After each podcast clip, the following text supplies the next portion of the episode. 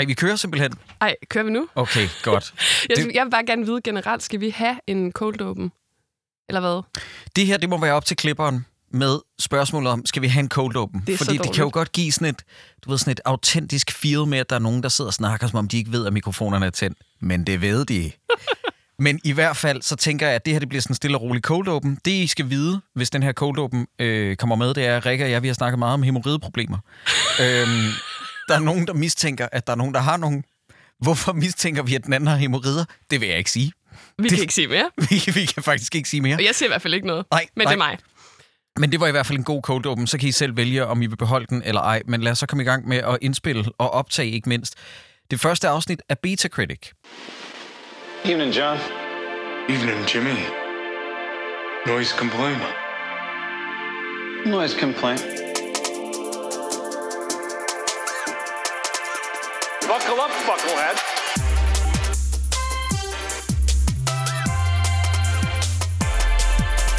Who the fuck do you think you are, you crazy little shit? I am a person. You are not. We don't pick the ballroom, we just dance. You're going out there to destroy them. That's the plan. You have my word on it. All right, I'm in. Velkommen til Beta Critic. Over for mig, der sidder Rikke Kolin, og mit navn er Jakob E. Hinchely, og det her det er det allerførste afsnit af vores podcast Beta Critic, der anmelder film og tv-serier. Og Rikke, jeg ved, du har glædet dig. Jeg ved også, at du er bange for en særlig ting, og øhm, der er måske nogen, der har tændt for den her podcast på baggrund af podcast. På baggrund af, at vi lavede på et tidspunkt den podcast sammen, der hed Klovn. Mm. Som dengang, at vi var glade for Klovn. Det vil sige de første seks sæsoner, indtil det nye Ravl og Krat, det opstod.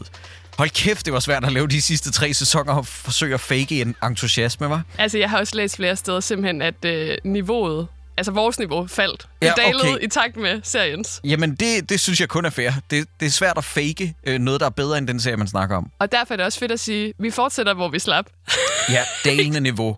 Men Rikke, du er, du er bange Ja. øh, for, at vi kommer til at lave klonreferencer til noget, som vi egentlig ikke vil associeres med længere. Præcis. Jeg er ligesom bange for, at vi er på en måde, det bliver jo meget meta-agtigt, beta-agtigt, for jeg lyst til at sige, for at lave et pun på, på vores navn. Ja. Men at det bliver lidt ligesom kloven de seneste sæsoner. Vi prøver ligesom at finde magien igen, men den er der ikke. Og så hiver man jo noget frem, man kender, og det er de gamle referencer, ja. det er de gamle sayings, ikke? og det er det, vi helst vil undgå. Ja, øh, jeg vil ikke helst undgå det, fordi jeg kan lige så godt starte med at fortælle en historie. Jeg tænker, at det her det er en oplagt mulighed, lytter. Dengang Rikke og jeg, vi lavede Klovn øh, podcast, og især med henblik på de første seks sæsoner, som jeg stadig i dag vil mene er noget af det bedste komik, der er lavet i øh, Danmark, der havde Rikke og jeg nogle gange nogle snakker om, hvem af os, der var Frank, og hvem af os, der var Kasper. Og jeg skal den onde lynme love for, at allerede inden, inden podcasten er kommet i gang, er det blevet understreget, at Rikke, hun er prime beef, og jeg er chopliver. Det, der er sket, lytter... Jeg siger bare det her, Rikke, og så må du... Du kan ikke opponere, fordi nu, nu siger jeg det. Det, der er sket, lytter, og jeg kommer ikke til at nævne, hvad det er for en film, det drejer sig om, fordi så kan det lyde om, når vi anmelder den film, som om, at jeg er partisk på forhånd. Men Rikke og jeg, vi skrev jo til et firma. Jeg kan godt sige firmaets navn. Scanbox. Om øh, vi kunne komme på en presse presseliste i forhold til at se pressevisningen af en kommende film, som vi glæder os til at anmelde. Vi har jo siddet og, du ved, sådan, afstemt vores skemaer og prøvet at få det hele til at passe sammen, og det ene og det andet.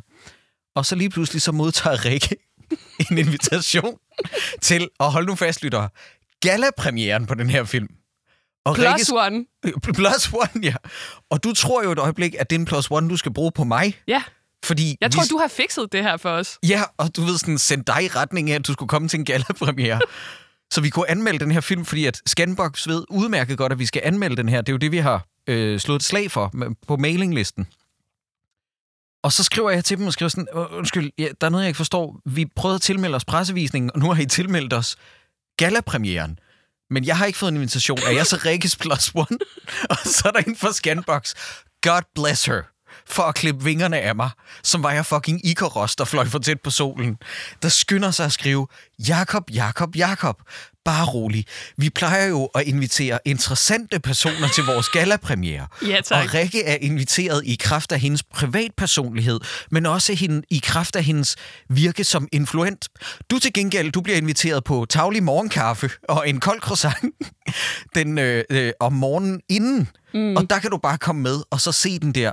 Så du skal bare vide, Jakob, at øh, om aftenen så er der gallapremiere, hvor Rikke er inviteret ind, hvor der er gratis cocktails, der er varm mad, der er et saunabesøg, der er det ene og det andet. Jakob, du kan få en kold kop, øh, kop kaffe lige i ansigtet og se den til pressevisning om morgenen. Du må ikke tage nogen med.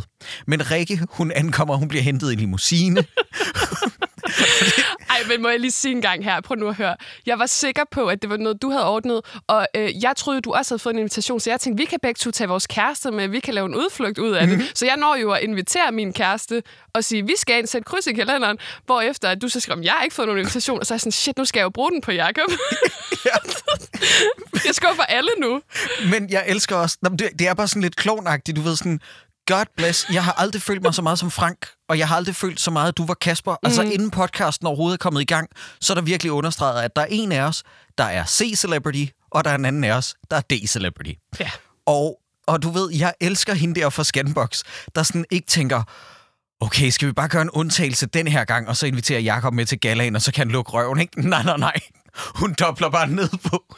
Han skal komme til den fucking pressevisning om morgenen. Han skal ikke i nærheden af vores røde løber. Jeg elsker det her. Men jeg vil så gerne sige, fremover vil jeg også gerne til pressevisninger med dig. Nu var det bare fordi, at jeg ekstraordinært gerne også lige ville have, at min kæreste skulle se den her film. Øh, Ja, ja. Så, så på den måde, så skal jeg nok få klippet mine vinger af også på et tidspunkt, tænker jeg. Ja, men også fordi, at øh, man kan sige, at ellers så kommer der til at ske en, en uhyggelig øh, skævvridning i forhold til, at vi begge to skal være anmeldere, men en af os kommer konsekvent til gala, og den anden kommer til pressevisning. Og sådan er det. Og sådan er det, ja. Nå, men lytter, øh, der er også en anden ting, vi skal øh, pointere, inden vi for alvor kommer i gang. Det her, det er, at det er en øh, podcast, som kommer til at anmelde alskens film- og tv-serier. Vi gør det på baggrund af en øh, anden podcast, der har mere gaming øh, i, i deres tegn, nemlig Arkaden. Og der vil vi gerne sige tak til dem. Og så vil jeg også gerne komme med en særlig tak til øh, ven af os to, øh, Ja. yeah. manuskriptforfatter og tidligere skuespiller i Shit Happens, nemlig Klaas Kvade, der er fuldstændig uopfordret, da jeg fortæller, at vi skal lave det her, og vi står og mangler et navn, kommer med altså ideen, ideen, vil jeg gerne sige, i min indbakke, hvor han skriver, hvad med beta-podcast? Og det sjove er, Sagde han ikke, var det ikke Beta Critic? Beta Critic, undskyld. Jo, jo, tak skal du have. Og det sjove er, at både ham og en anden en af vores fælles bekendte, øh, nemlig Stine Rosenfeldt, havde begge to idéer, der drejede sig om puns på, du ved, ligesom Rotten Tomatoes, men det var bare ikke lige så sjovt at hedde Ripe Apples eller sådan noget. Nej, men, den er ikke lige så tydelig. Nej, det er den nemlig ikke, men, men Beta Critic var jeg sådan, var jeg helt vild med, og Rikke og jeg havde inden da bounced nogle idéer frem og tilbage, som var sådan noget med, Ryan Pudling? Ryan Potling, ja. Vi har jo længe tænkt om, vi bare skulle lave en podcast, der drejede sig om vores kærlighed til Ryan Gosling. Men vi kan lave en special på et tidspunkt, tænker jeg. Det har jeg i hvert fald allerede skrevet ned, at det vil jeg. Ja, Det vil jamen, jeg godt. Helt klart. Måske hvor vi rangerer alle hans film, Ja. gennemgår hele hans CV, og så kan den special hedde Ryan Oh My Gosling. Ja, for Som- det har vi gerne ville i lang tid også. Præcis. Den har vi tænkt over længe. Vi har også haft noget John Wick ind over. Jeg var meget glad for Podcastinental. Podcastinentet, ja, hvor jeg bare foreslog, at Podwick ikke renere. øh, men den, den, den virkede aldrig rigtigt, som om den tog fart. Så, det var, så igen tak til Klaas for at komme med forslaget til Beta Critic. Hvilket leder os videre til, øh, at vi måske lige også skal understrege, at den her podcast kommer til at... Og jamen, lytter, der er jo meget, vi skal have øh, have let i hjertet med her i allerførste afsnit, fordi det er allerførste afsnit, så det er også vigtigt at forventningsafstemme. Men det her med, at det bliver en anmelderpodcast, hvor at Rikke og jeg har vores egne tilrettelæggere, så vi kommer til at anmelde de ting, som vi glæder os til. Lige præcis. Altså, der, er ikke uanset- nogen, der er ikke nogen, der kommer til at altså, sende noget efter os. Det kan godt være, at der kommer en masse invitationer til alle mulige premiere. Ja, til en af os i hvert fald. Men vi kan ligesom bestemme os for, hvad vi skal tage os af. Og det har ligesom fra starten været vores ønske. Det er det, podcasten er. Det skal være noget, vi to glæder os til. Så kan det godt være, at vi bliver super skuffet Ja. og hader det, vi skal anmelde. Det kan jo sagtens ske.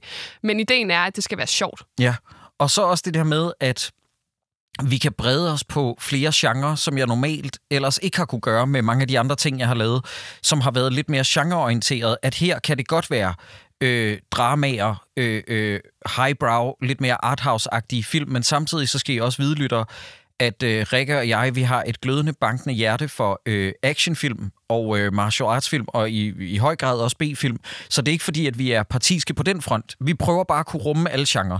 Ja, og hvis man har øh, lyttet til jinglen, hvilket man jo nok har, hvis man hører det her nu, så er der jo også en referencer til forskellige ting, som ligesom binder os sammen, Jakob. Det er jo John Wick, ham kommer vi nok ind på i løbet af det her program, må jeg sige. Vi skal også lave en special, der gennemgår samtlige John Wick-film. Og det skal vi. Ja. Øh, Jeg tror, der er noget Succession, der er noget Severance, der er noget Into the Spider-Verse, Aliens, Fight Club. Der er ligesom sådan de ting, som vi gennem årene har, øh, har snakket meget øh, hjerteligt om sammen. Det eneste, jeg synes, der mangler, det er faktisk noget Ryan Gosling. Men så laver vi den der fucking special. Jamen, det er rigtigt. Og så må de lave en ny jingle til os, Ja, som er den. udelukkende Ryan Gosling, ja. Ej, det er det, jeg vil have. Ja.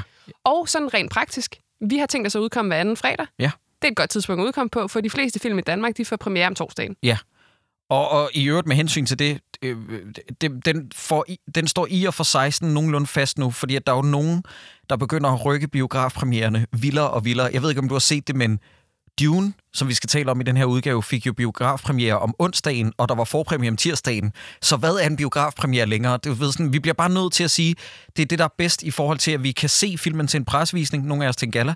Vi kan nå at skrive noter ned, og så kan vi indspille, og så kan det udkomme. Så Lige vi præcis. prøver at, at lave det til en fast fredag hver anden fredag. Og så synes jeg jo egentlig, hvis du, har du mere praktisk? Det er meget sådan der klassens team, sådan, hvad er... Ja. Er der nogen, der har noget under eventuelt? Nej, jeg har ikke mere lige nu. Fordi så synes jeg lige, vi skal... øh, Man kan sige, vi plejer, eller vores øh, mål er at udkomme med cirka to titler per gang. Nogle gange måske lidt mindre, nogle gange lidt mindre. Men i dag, der skal vi jo kun tage os af en film, og det er fordi, det er en kæmpe film, som vi kan tale om i rigtig lang tid. Men vi tænkte ligesom, at det kan være, at der er mange, der lytter med, der godt kender os i forvejen, måske fordi de har hørt nogle af vores øh, ja, gamle ting, både dem, vi har lavet hver for sig og sammen. Men fordi det her jo er en film- og seriepodcast, så tænkte vi måske en meget god idé at sådan introducere os selv og hinanden gennem vores film- og seriesmag. Ja. Så vi har simpelthen, vi satte os ned, og så lavede vi en liste. Jeg tror, jeg har talt, Jacob, der er vist 16, 16 ting, vi skal igennem her. Hold da kæft, ja, okay. Men vi har, jeg har tæ- altså, ligesom tænkt sådan, at vi... Øh, Ja, gennem de her spørgsmål, sådan, så kan lytteren få en idé om, hvad det er for nogle titler, vi måske kommer til at anmelde senere hen. Altså, hvilke slags film, men også, hvad, hvad vi er dannet af på en eller anden måde. Mm-hmm. Begge to. Og det er jo sådan, øh, at du er jo en meget, meget erfaren anmelder. Du har styr på det her. Jeg kan lige så godt sige det. Det kommer vi også til, når vi skal lave selve anmeldelsen senere. Jeg er røvhammerne nervøs. Nå, jeg er du det? Ja, jeg er den... Altså, du er jo den ældste cirkushest i den forstand, at du har jo været i Managen. Men jeg er den ældste cirkushest, der ikke har været inde og løbe i mange, mange år. Ja, okay. Øh, I den forstand. Jeg har anmeldt film for 10 år siden. Det gjorde jeg for, øh, det hed engang nu, men filmcitat.dk. Og det var jo at komme til en pressevisning. Og selve anmeldelsen bestod af et, altså en linje. Nej. Et, et citat. Så det skulle- hed filmcitat derfor? Det er Præcis. altså en meget god idé. det var en skidegod idé, og det skulle ligesom indramme filmen. Det var så vigtigt, at der var minimum 17 puns i den der linje, og dobbeltbetydning og sådan noget, for du havde jo en sætning. Det var pissesvært øh, at indramme en film i... Øh, Anmeldte du Tarok? Nej, det gjorde jeg ikke. Jeg anmeldte øh, Frozen. Ja, okay. Hvad, kan du huske, hvad du skrev om Frozen? Nej. Bare for at komme et eksempel. Nej, okay. Jeg, jeg anmeldte Her, og den gav jeg seks stjerner, og jeg kan huske, at jeg skrev noget eller hende her, og så her med stort, fordi det er titlen. Ja. Hun er noget sær et eller andet. Det var mig rigtig godt. Anyway, Okay, det okay. jeg vil sige er, jeg har ikke anmeldt film i mange, mange år, så jeg er nok sådan lidt... Øhm, til gengæld så er jeg super skarp på det, vi skal til nu, nemlig vores præsentation. Jeg har simpelthen siddet altså, i flere dage og tænkt over alle de her titler, og også prøvet på en eller anden måde at måske se lidt ud over, hvad jeg rent faktisk ville svare. For jeg kan lige så godt sige, at mit svar til 9 ud af 10 øh, spørgsmål er John Wick. Okay, fedt. Åh oh, ja, jeg skal prøve at ryste posen så, fordi jeg har slet ikke forberedt mig lige så meget som dig på det her punkt. Ej. Jeg har, jeg har prøvet at tænke, at, øh, tænke det lidt mere laissez-faire og on the fly, men det, okay, det bliver spændende. Jeg prøver at gå udenom John Wick så. Ja, det synes jeg, du skal. Men jeg vil starte med, øh, jeg har lavet, vi har lavet sådan en, som ligesom øh, faktisk er, hvor vi kigger på hinanden, også for at se, hvem er hinanden som mennesker, eller som film. Fordi det første spørgsmål er, hvis du var en film, hvilken film var du så? Men vi har valgt at skyde den over på hinanden, så det vil sige, at jeg skal give dig en film, som du er, Jacob, og du skal give mig en film. Og jeg synes, jeg skal starte. Ja, okay. Er du klar? Ja. Er du ikke spændt egentlig? Jo. Hvad tror du, jeg har valgt? Jeg tror, du har valgt en meget sensitiv, følsom øh, øh, film, der er lidt lang i spyttet. Okay, du rammer en øh, plet med det sidste, men alt andet, det er simpelthen fuldstændig... Ej, det kan jeg faktisk godt se. Jeg burde have valgt øh, Before-trilogien. Det har jeg slet ikke gjort. Nej, okay. Øhm, jeg, har, øh, det, jeg har faktisk taget min første indskydelse, og det er sjovt, fordi at jeg tænkte, ej, det er bare så, du ved, lige ud af posen, eller sådan, det er så oplagt, det er så kedeligt, for jeg var sådan en Tarantino-film, ikke? Nå ja. Men så var jeg sådan, det kan man slet ikke. Men så begyndte jeg at tænke over det, så er jeg sådan, du taler meget, det gør du. Du har nogle gode monologer og dialoger nogle gange, øh, hvis ja. der er andre med, for eksempel mig. Du har rigtig mange intertekstuelle referencer. Det har du, Jacob. Ja. Og så er du pissehammerende sjov. Alt det andet, som der ligesom er med i en Tarantino-film, vil jeg sige, altså du ved, vold for eksempel, og øh, nazisme kunne det være. Altså det er ikke lige... det, er ikke- det, det er ikke Jeg er glad for, at du alligevel siger, at de to ting er ikke noget, der er en del af min personlighed. Men det er så, ja, så skulle jeg jo så vælge, hvilken en af dem du skulle være. Øhm, og det oplagte valg vil man måske sige, vil være Pulp Fiction. Det er hans største. Men øh, i forhold til et svar, jeg senere har, så synes jeg, at det vil være rigtig tavligt at give dig Pulp Fiction. Så jeg er faktisk gået med, fordi jeg synes, det her er Tarantinos sjoveste film, og du er en af de sjoveste mennesker, jeg kender. Nå, det er sødt. Øh, og den er også meget lang. Inglourious Bastards. Ja, okay, okay, yes. Jeg har en meget, jeg har en meget lang dvælende åbning, som også er lidt uhyggelig. Det passer meget godt også på det her podcast-afsnit. Ja. Okay, jamen, den, den tager jeg med mig. Altså, jeg synes jo, at Inglourious Bastards er... Der er de to, der er godt tier Tarantino, som er de to bedste film, der nogensinde er lavet. Og de ligger side om side. Det er Håndlangerne og Pulp Fiction. Og så lige under den, der ligger øh, øh, Almost God tier Tarantino-filmene, som stadig er 6 ud af 6 film. Det er Django, det er Inglourious Bastards, og måske også Once Upon a Time in Hollywood. Jeg elsker Once Upon a Time in Hollywood. Det er, det, er, det er min yndlings, og det er slet ikke, altså, man kunne nævne alle hans film, men det er sådan, jeg har det med Tarantino-film lige nu, Ja, i og- indspillende stund. Og så i øvrigt, den pibe, som Christoph Waltz han, øh, ryger i starten film, den har du haft en til en og røget på i mange år. Ja, det er rigtigt, ja. Jamen, fuldstændig. Og øh, jeg plejer også tit at gennemskue, når der er folk under gulvbrædderne.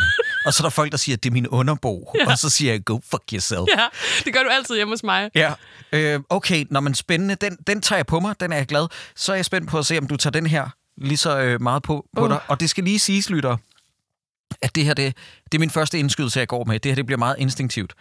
Rikke, du er, hvis du var en film, så var du, og lad mig tale færdig, før du opponerer og bliver vred. Hvis du var en film, så var du Barbie. Og lad mig, nej, men, og lad mig fortælle hvorfor. Det er ikke så, du ved, binært og kønnet som, det er fordi, du er en kvinde. Og Du er handler om- patter. Du, den handler om, den handler om kvinder. Nej, det er fordi, Rikke, du er øh, et af, det synes jeg også, du er øh, et af de sjoveste mennesker, jeg kender. Jeg synes, Barbie-filmen er en af de sjoveste film, jeg har set. Øh, du er meget populær. Det er Scanbox øh, god til at understrege. Barbie-filmen er ekstremt populær. Du er aktivistisk i dit virke. Det har Scanbox også understreget. Og det er Barbie-filmen også. Øh, du lever, og det gør vi jo begge to, også i kraft af øh, øh, vores aktivisme, men dig i endnu højere grad, øh, fordi at du er øh, bedre og klogere, øh, så du er endnu skarpere til at komme ud med dit budskab. Så er der så nogen, der vil sige, når man faktisk så var Barbie-filmen slet ikke så progressiv, og så er det sådan, Henning, sit the fuck down. Barbie-filmen var lige præcis så progressiv, som den kunne være til det publikum, den skulle nå ud til. Mm. Fordi jeg har flere end én ven. Der Stort har du, okay, stort flex. humble break. Ja. End Så det her of af sentence. kontekst. Ja. Jeg har mere end én ven. Øh, kæmpe flex, ja. Nej, du har Øh, nej, det har jeg faktisk heller ikke. Øhm, men som har sagt til mig, at Barbie-filmen var lige præcis så woke, som jeg kunne, hvor jeg stadig kunne forstå det. Og jeg tror, selvfølgelig skal vi alle sammen nok blive presset i en retning, hvor vi bliver klogere og får udvidet vores horisont, men vi bliver nødt til at starte et sted. Men nu blev det lidt bare mere en snak om Barbie-filmen generelt, end blev på dig. Ja, tal lidt mere om mig. Ja, ja. Og Rikke, du, du, du klæder dig også godt, og du er, du er øh, populær, og du er sjov, og, And I don't need a man. og lige præcis, du har Ryan Gosling derhjemme, men du har ikke brug for ham. øhm, Det bliver min kæreste så glad ja, for det at bliver han super glad. Hej, Troel. øh, men, øh, men det er det, jeg har at sige øh, og, om dig og Barbie. Hvordan har du det med det? Jeg skal lige tykke på den, vil jeg sige, Ja. men alt det gode, som du hæver, eller fremhæver, det kan jeg godt lide. Okay.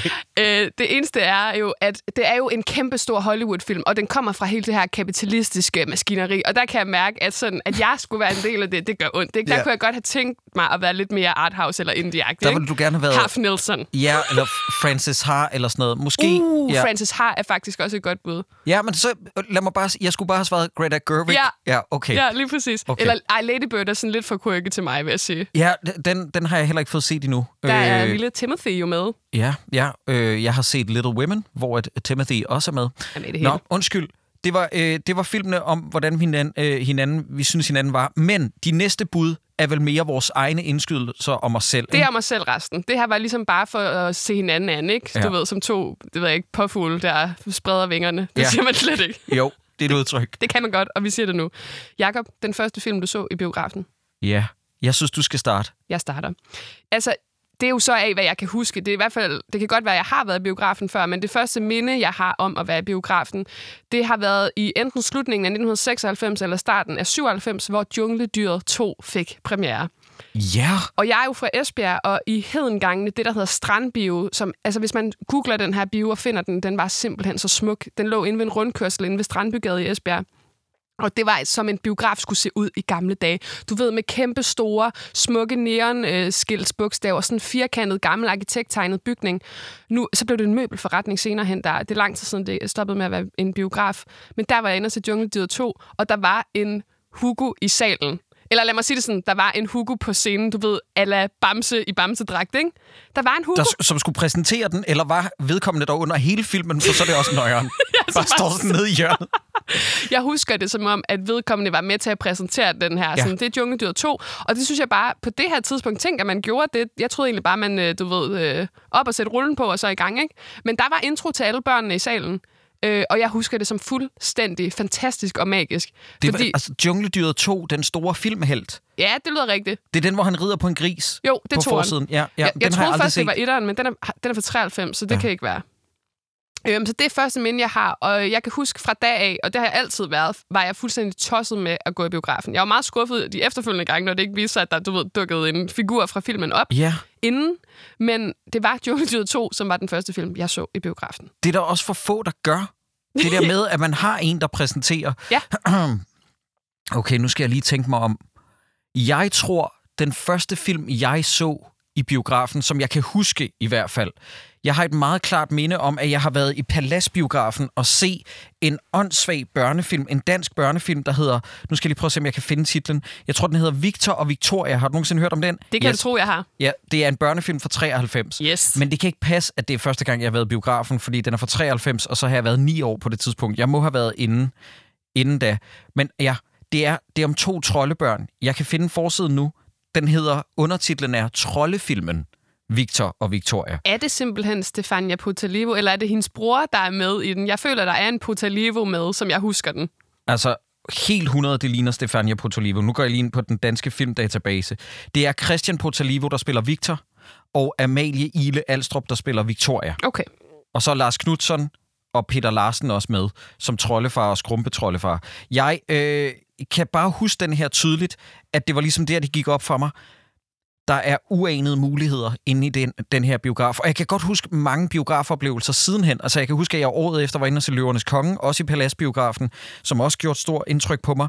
Jeg synes, det er lidt uhyggeligt, at den største mest skældsættende eller første biografoplevelse for mig er Victor og Victoria. Det er den, der tager sig fast. En film, som ingen kan huske. En dansk børnefamiliefilm fra 1993, men det er mit første minde øh, for en biografsal. Det er også rigtig cute. Jeg tænkte nok også, at vi begge to ville have en børnefilm som første minde, ikke? Altså, næste gang jeg var i biografen, som jeg husker det, det var faktisk, da vi var på ferie i København, hvor vi var i Palads, min mor og jeg, for at se Hannibal og Jai. Og dengang der udkom, og det gør det jo også i dag, men dengang kan jeg virkelig huske det der med, at soundtracket til en film udkom ret lang tid før, så vi kunne alle sangene til filmen. Så da vi var inde og se, vi var det eneste i salen, så vi sad og scrollede med på øh, Brug dit hjerte som telefon og alle de her ting, ikke? Ja. Det var også magisk. Altså, så det er jo klart, at de første filmminder, vi har, har jo været de her børnefilm. Ja, helt klart. Og, og, og folk havde det okay med, at I sad og scrollede med. Vi var kun os to. I var, kun, I var simpelthen kun jer. Det var fantastisk. Okay, Nå, men det lyder faktisk som en fornøjelse. Ja. Jeg fik lidt et chok over første gang, da jeg var inde og se den gang i gymnasiet med gymnasievennerne og min gymnasiekæreste, at vi var inde og se Terkel i Knibe, hvor at alle sad og sang med på sangene første gang, fordi at jeg var slet ikke bekendt med, at Terkel i Knibe er en filmatisering af Et radioprogram. et radioprogram, han lavede, ja. Ja. Det anede jeg slet ikke på det tidspunkt, så jeg fik, jeg fik et chok simpelthen over, at folk kunne de sange. Blev også lidt vred, faktisk, over at det var sådan. Nå, men det er bare, hvordan jeg har det generelt med høje lyde. Det kan være, at vi kommer til det senere i podcasten. Muligvis. Okay, film eller serier, vi har set flest gange. Skal vi prøve at tage begge dele? Jo, det synes jeg. Altså, jeg har jo tænkt, apropos det der med at være barn. Som barn, der så man jo de samme sådan film. Altså, dem har jeg jo set 100 gange. Sådan noget Aristocats, Lånes Kongen, sådan noget. Men jeg tænkte, jeg prøver at tage det, jeg har set flest gange som voksen, hvor jeg har ligesom ikke haft den der sådan... Jeg vil bare have gentaget noget i min hjerne, som børn har, ikke? Jo. Men så alligevel, så er jeg faktisk meget sådan. Og jeg er kommet frem til et par stykker simpelthen. Jeg tror ærligt, den film, jeg har set flest gange, og det er der en grund til, det er simpelthen The Room. Åh, oh, stærkt. Okay.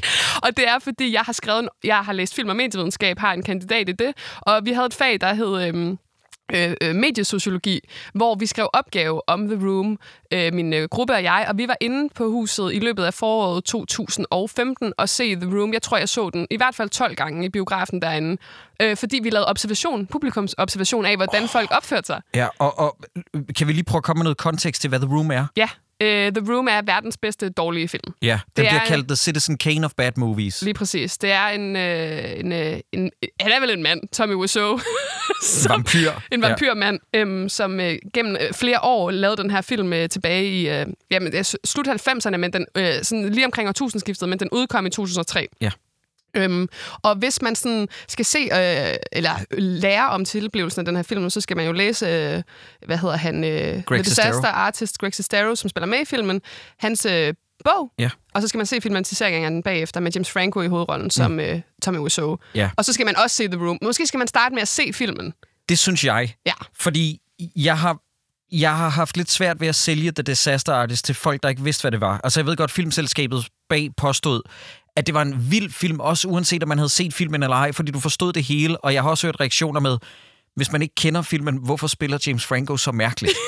Men når man ved, hvad oplægget er, så spiller James Franco jo...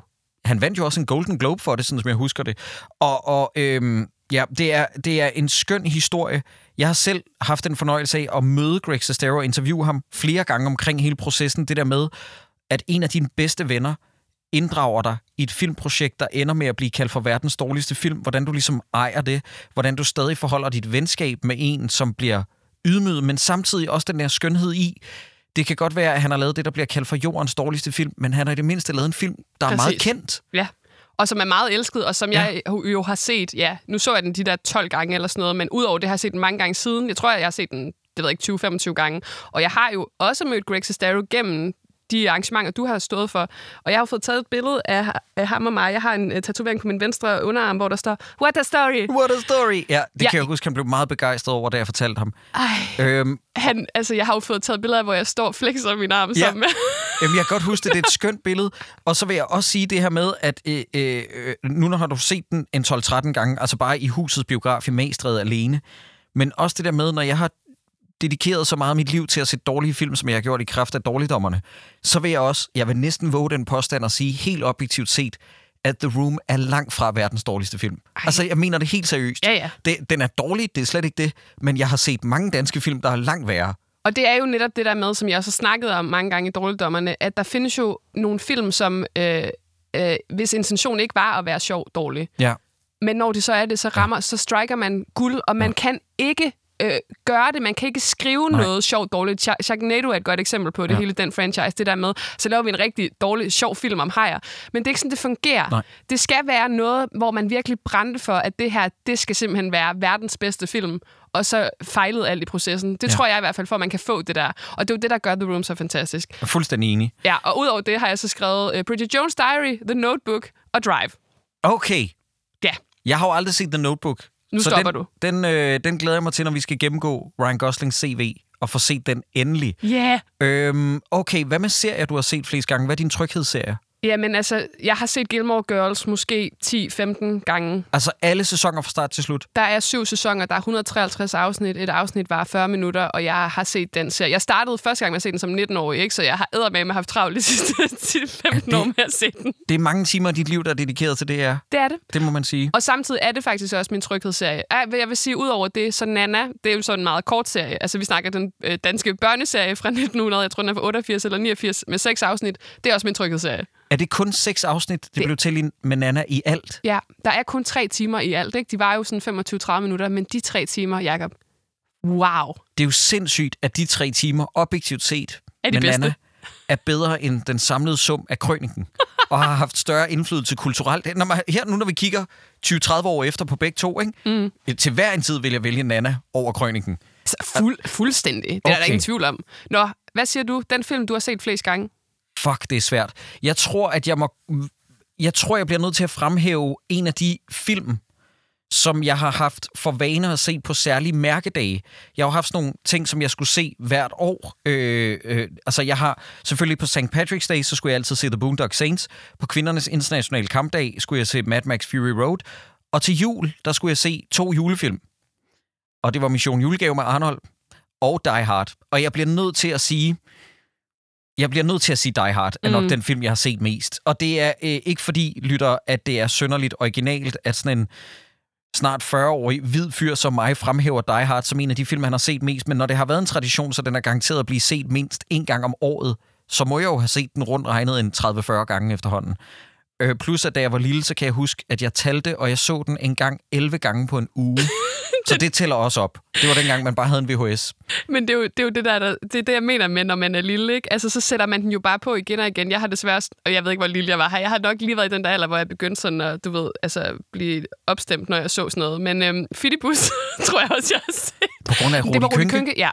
Jeg kan huske en gang en weekend, hvor jeg, altså, og jeg har været 14-15 år, hvor jeg vidderligt, du ved, satte den på, så stoppede, så var den færdig, og så tænkte jeg, vil du hvad, jeg ser den lige igen, og så blev den færdig. Ej, jeg ser den lige en gang til. Ja. Det der med at se den tre gange i streg, og der var jeg var jo ikke sådan børneagtig. Altså, det er jo fuldstændig vanvittigt, Ja, ikke? ja. Men ja, det lyder øh, plausibelt, at du har set den 40 gange eller sådan noget. Jamen, det må det være deroppe af, ja. Øh, øh, jeg elsker selvfølgelig den film. Den er objektivt set et mesterværk, men det må være den, jeg har set mest. Og serier, jeg har set mest, der vil jeg så tage en anden tilgang, og det er ikke serieruns, jeg har set fra start til slut. Det har bare været sæsoner, jeg godt kunne lide, før at serien begyndte at blive mindre god.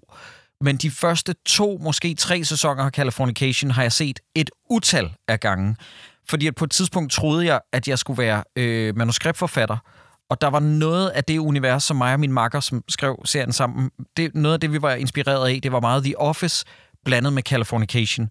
The Office, den britiske udgave, har jeg også set rigtig meget. Men de første tre, til, i, i hvert fald to sæsoner af Californication, nød jeg virkelig meget, og så skal jeg ellers lige love for, at da jeg tvang mig til at se den serie færdig for et par år siden, det, jeg, jeg synes egentlig ikke, at den er ældet så, så slem, som jeg havde troet, når det kommer til tone. Altså jo, der er nogle, der er nogle slurs, der ikke er helt uproblematiske, men i det mindste så Hank Moody, han er ikke transfobisk. Du ved, han omfavner meget, øh, også med kvinders seksualitet og sådan noget. Men de sidste sæsoner i Californication, synes jeg bare er øh, sløjt håndværk simpelthen. Men fuck, jeg elskede den serie virkelig, virkelig meget. Okay, film vi har set flest gange i biografen, Rikke. Der Ja, må og vi nu- have den samme. det er den samme. Jeg- Jeg har bare set den lidt flere gange, end du har. Ja. Det er John Wick Chapter 4, og endelig kunne jeg få den som svar her, eller bruge den som svar. Jeg har talt, Jacob, syv gange noget, jeg har set den i biografen. Og det, jeg synes, det er lidt for lidt, faktisk. ja, det er lige underkanten. Ja, det er for få gange. Øhm, Øh, ja, jeg nåede at se den fem gange i biografen. Og der var en af gangene, hvor vi skulle have set den sammen, hvor jeg hoppede fra, så jeg kunne have set den seks gange. Øh, men jeg elsker den film, altså John Wick kapitel 4. Jeg elsker alle John Wick-filmene. Men kapitel 4 er sådan en martial arts moderne actionfilm, hvor at alle frames bare er et stykke kunst, og jeg kan se den igen og igen og igen. Og jo, det er ikke fordi, det er diminishing returns, når man ser den på hjemmeskærmen, men det var bare noget helt særligt at se den film, fordi den er så blødende smuk, og se den på et stort lærred. Hold kæft, for jeg elsker den film. ja, og jeg tror, vi nåede jo... Du så den fem gange. Fire af de gange, der så vi den sammen. Ja. Det, Øh, nå ja. Og det var, øh, altså, det var en evolution på en eller anden måde at se den film i biografen, fordi og, øh, den anden film, jeg har set flest gange, nemlig, den kommer jeg lidt til senere, så jeg vil ikke afsløre, hvad den var. Men det der med, når du har set en film før i biografen, og godt ved, hvad der sker, så de reaktioner, du har, de kommer oftest inden det, Ja. der sker, sker. Ja. Og det, det oplevede jeg også med John Wick kapitel 4, at hver gang, så startede jeg lidt tidligere Nå, med at ja. blive meget rørt. Ja. så vil jeg ikke sige mere til dem, der ja. ikke har set det den er endnu. rigtigt. Jeg blev rørt første gang, du så den, fordi jeg havde set den en gang før. Ja, det, ja okay, godt. Men øh, det, det er det samme svar, jeg har. Jeg tror, inden da, der havde jeg vist en rekord med at se The Dark Knight fire gange i biografen. Det har været tilbage i 2008, tror jeg. Eller Batman Begins, som også var tre eller fire. Øh, men du ved, sådan, mit, mit inden da, mit max havde typisk været, hvis det var en film, jeg virkelig elskede, så havde jeg set den tre gange i biffen. Men fem er fuldstændig uhørt. Og syv er, Og syv er latterligt. latterligt. Ja. Det er decideret latterligt. Nå, det har jeg glæder mig til, Jacob. Jeg kommer altså til at spørge dig først. Din mest kontroversielle filmmening, lad os lige starte med den, vi tager den også med serie. Altså det, vi vil kalde, kalde øh, kejserens nye klæder, hvor alle andre er fuldstændig enige om, at det her er fantastisk eller noget andet, men du er sådan, det her er min mest kontroversielle mening. Okay, jeg kan... det- Det bliver lidt et, et vattet svar, fordi dem jeg, de to, jeg vælger, er i forvejen polariserende film. Men dem, der elsker den, elsker den virkelig højt. Og jeg vil sige, mit første svar er også en film, hvor at meningen klart, den brede befolknings tommelfinger peger meget mere op, end den peger ned. Det er Joker. Filmen Joker med Joaquin Phoenix, som vandt af urensagelige årsager. Jeg er efterhånden der, hvor, nu har jeg set den tre gange, jeg er efterhånden der, hvor jeg ikke engang synes, at hans præstation er så fremragende, som alle gør den til. Jeg synes faktisk, den er død irriterende. Og jeg har set Joker, som sagt, tre gange. Jeg har virkelig gjort mit for at forstå, hvad er det, jeg ikke kan se i den her film. Jeg synes, den er skadelig over for alt mystik, hvad angår Joker-figuren.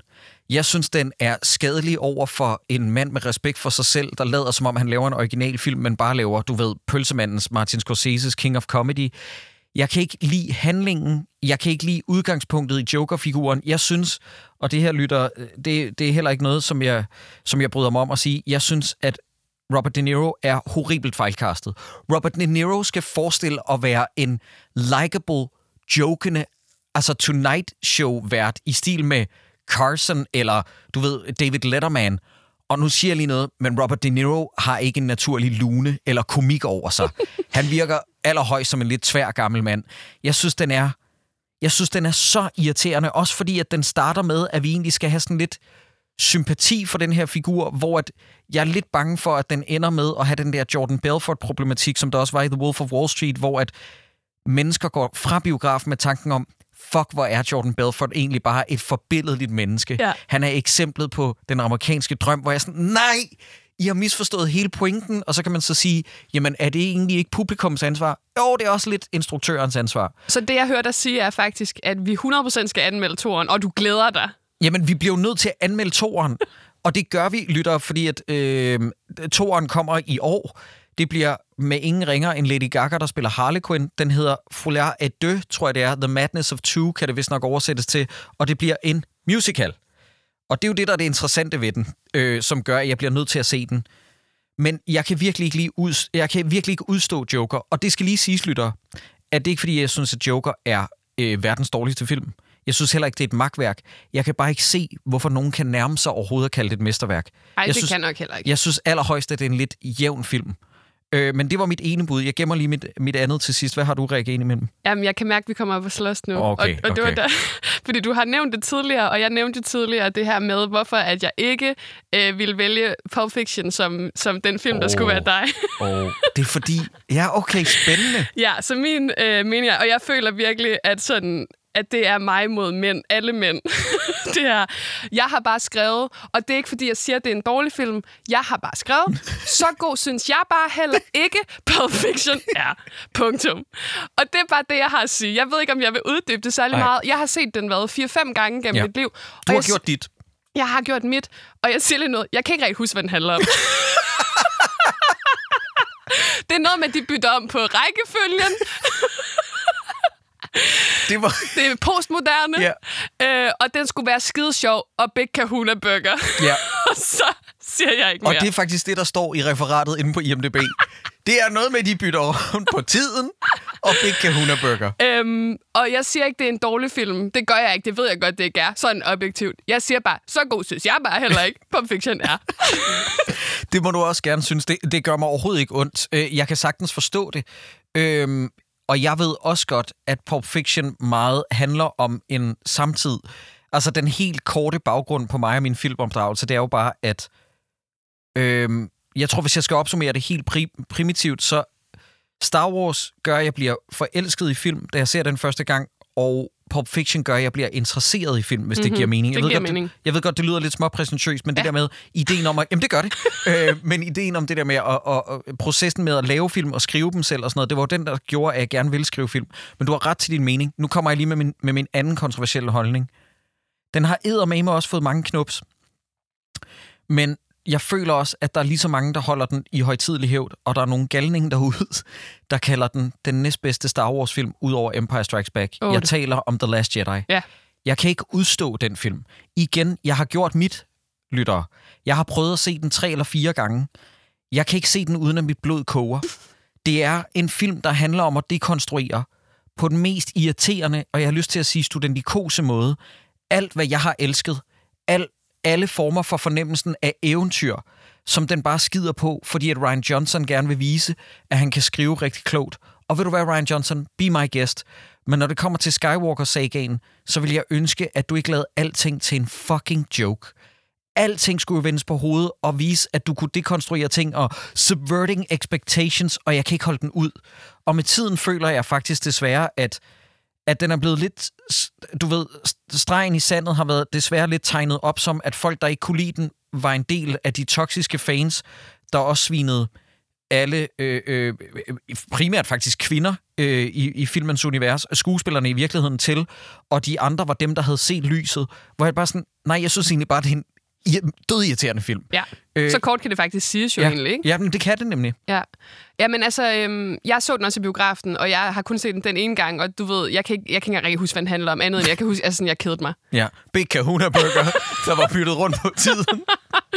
Men skal vi så ikke også lige tage vores mest kontroversielle serieholdning? Fordi jeg ved, det jeg siger nu kommer til at være kontroversielt, også over for dig, og det kan måske allerede være noget, der gør, at det her, øh, den her øh, podcast slutter efter første afsnit. Okay, spændende. Okay, coming in real hot. Jeg kan ikke lide Pulp Fiction. Jeg hedder Breaking Bad. Vi ses. Okay, nu rigtigt. bliver det. Er det det? Er det Breaking Bad? Jeg har skrevet Breaking Bad. Jeg kom aldrig længere end til afsnit 9, fordi jeg kedede mig. Okay, ikke afsnit 9 i sidste sæson. Nej, i afsnit øh, sæson 1. Ja, okay, godt. Øhm, Og, du, og jeg ved, at du nemlig er typen, som siger, hvis man ikke er fanget efter de første, lad os sige 3-4-5 afsnit, så skal man ikke bruge hele sit Nej. liv på at se en ting Nå, færdig. men det mener jeg helt og holdent. Og Rikke, igen, altså det her, det rører mig 0%. Du har i den Okay, grad... du kunne godt blive rørt lidt. Okay, lidt. Nej, nej men du, du, du må meget... Ja, selvfølgelig... Det, jeg fyldes med, det er selvfølgelig en form Væmmelse. for... En, en, foragt. Nej, det er selvfølgelig en følelse over, at hvor ærgerlig jeg er over, at du ikke har kunne opleve det, som er for mig at se, hvor er det sjovt, det er Breaking Bad. Jeg havde det lidt på fornemmelsen, øhm, at, at du ikke har kunne se det. Må jeg så spørge om noget, og det, det er ikke for at være provokerende. Øh, har, du, har du set øh, Better Call Saul? Nej, selvfølgelig nej, nej, nej, okay, okay. Fordi det vil nemlig være ekstra skørt, hvis du Den elsker jeg bare. til jeg elsker den. elskede den. Fordi den havde jeg det svært med i et langt stykke tid. Men øh, Breaking Bad, og jeg ved også godt, det her det er irriterende. Hvis du ikke er, er øh, fanget af den første sæson, eller starten af anden for den sags skyld, så skal du selvfølgelig ikke se videre. Jeg vil bare sige, det serierun, når man har lagt tid og interesse, det serierun, der er, særligt fra sæson 4 til slutningen, er noget af det bedste, jeg nogensinde har set. Hmm. Øh, Det kommer jeg aldrig til at se. Nej, nej, nej, og det er helt fair. Nu kommer min kontroversielle holdning. Og det er, venner. Jeg synes, slutningen på Game of Thrones er faktisk meget fin. og, og jeg vil gerne have, at folk slapper lidt af i røvhullet. Den, den ved jeg virkelig, du har sådan gået rundt med altså, lang tid. Jeg tror også, du har sagt det højt et par gange. Ja. Øh, du har faktisk sagt det højt i en podcast, vi har lavet en gang om Game of Thrones, øh, Ja. der hed Rigtige Venner, som handlede om venskab i tv-serier. Øhm, og der kunne jeg virkelig mærke din passion for at få sagt det højt på en eller anden måde, fordi at hele verden var jo rasende over afslutningen på Game of Ja, Thrones. ja, og med tiden tror jeg egentlig, at nu når stødet har lagt sig, at dem, jeg har prøvet, fordi at jeg har heller ikke været en idiot. Jeg har ikke stukket hånden ind i et vipsebo og skrevet på Reddit sådan noget. Hvad så, fuckhoveder? Hvem er det, der gerne vil vide, hvorfor slutningen er fed? For det er heller ikke det, jeg siger. Jeg siger bare, at den mængde had, som folk... Altså, det var jo som om, at folk havde kidnappet deres barn med den slutning, ikke? Hvor jeg til sidst var sådan, okay venner, og folk, der til stadighed her fem år efter snart, stadig lever det jo det mindste ikke lige så dårligt som sidste sæson af Game of Thrones, hvor jeg har det sådan, ven, du bliver nødt til at skaffe noget nyt materiale. Mm. Det er den ene ting. Og den anden ting er, at dem, jeg har prøvet at have en fornuftig samtale med om, hvad er det, hvad er det I ikke kan lide? Det er meget med, jamen det sluttede ikke sådan, som jeg ville have det. Og det synes jeg er en lidt farlig ting, når det kommer til kunst. Men igen, hashtag bare min mening. Jeg synes ikke, den slutning på Game of Thrones havde fortjent alt det havde. Jeg synes heller ikke, den kom i mål med bravur. Altså igen, det er jo ikke slutningen på Breaking Bad, som kun en af to mennesker i det her lokale har set åbenbart. Men, men jeg, synes, det var, jeg synes, det var helt fint. Okay, Okay, lad os komme videre. ja. Vil du? Invitere nogen på date. Hvilken film vil jeg invitere dem med hjem og se? Rikke, Ja. du starter. Jeg starter, jeg vil lige øh, lave... Nu sagde jeg jo, at 9 ud af 10 svar kunne være John Wick. Og der vil jeg bare lige sige, da min kæreste og jeg er, har anden date, som er hjemme hos ham, der er aftalen, at vi skal se John Wick 1, John Wick 2, John Wick 3 og John Wick 4.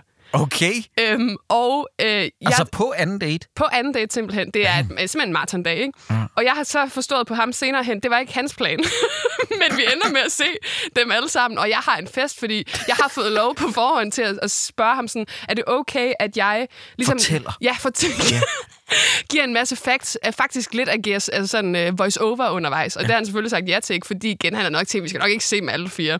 Men det skulle vi, og uh, det gik rigtig godt.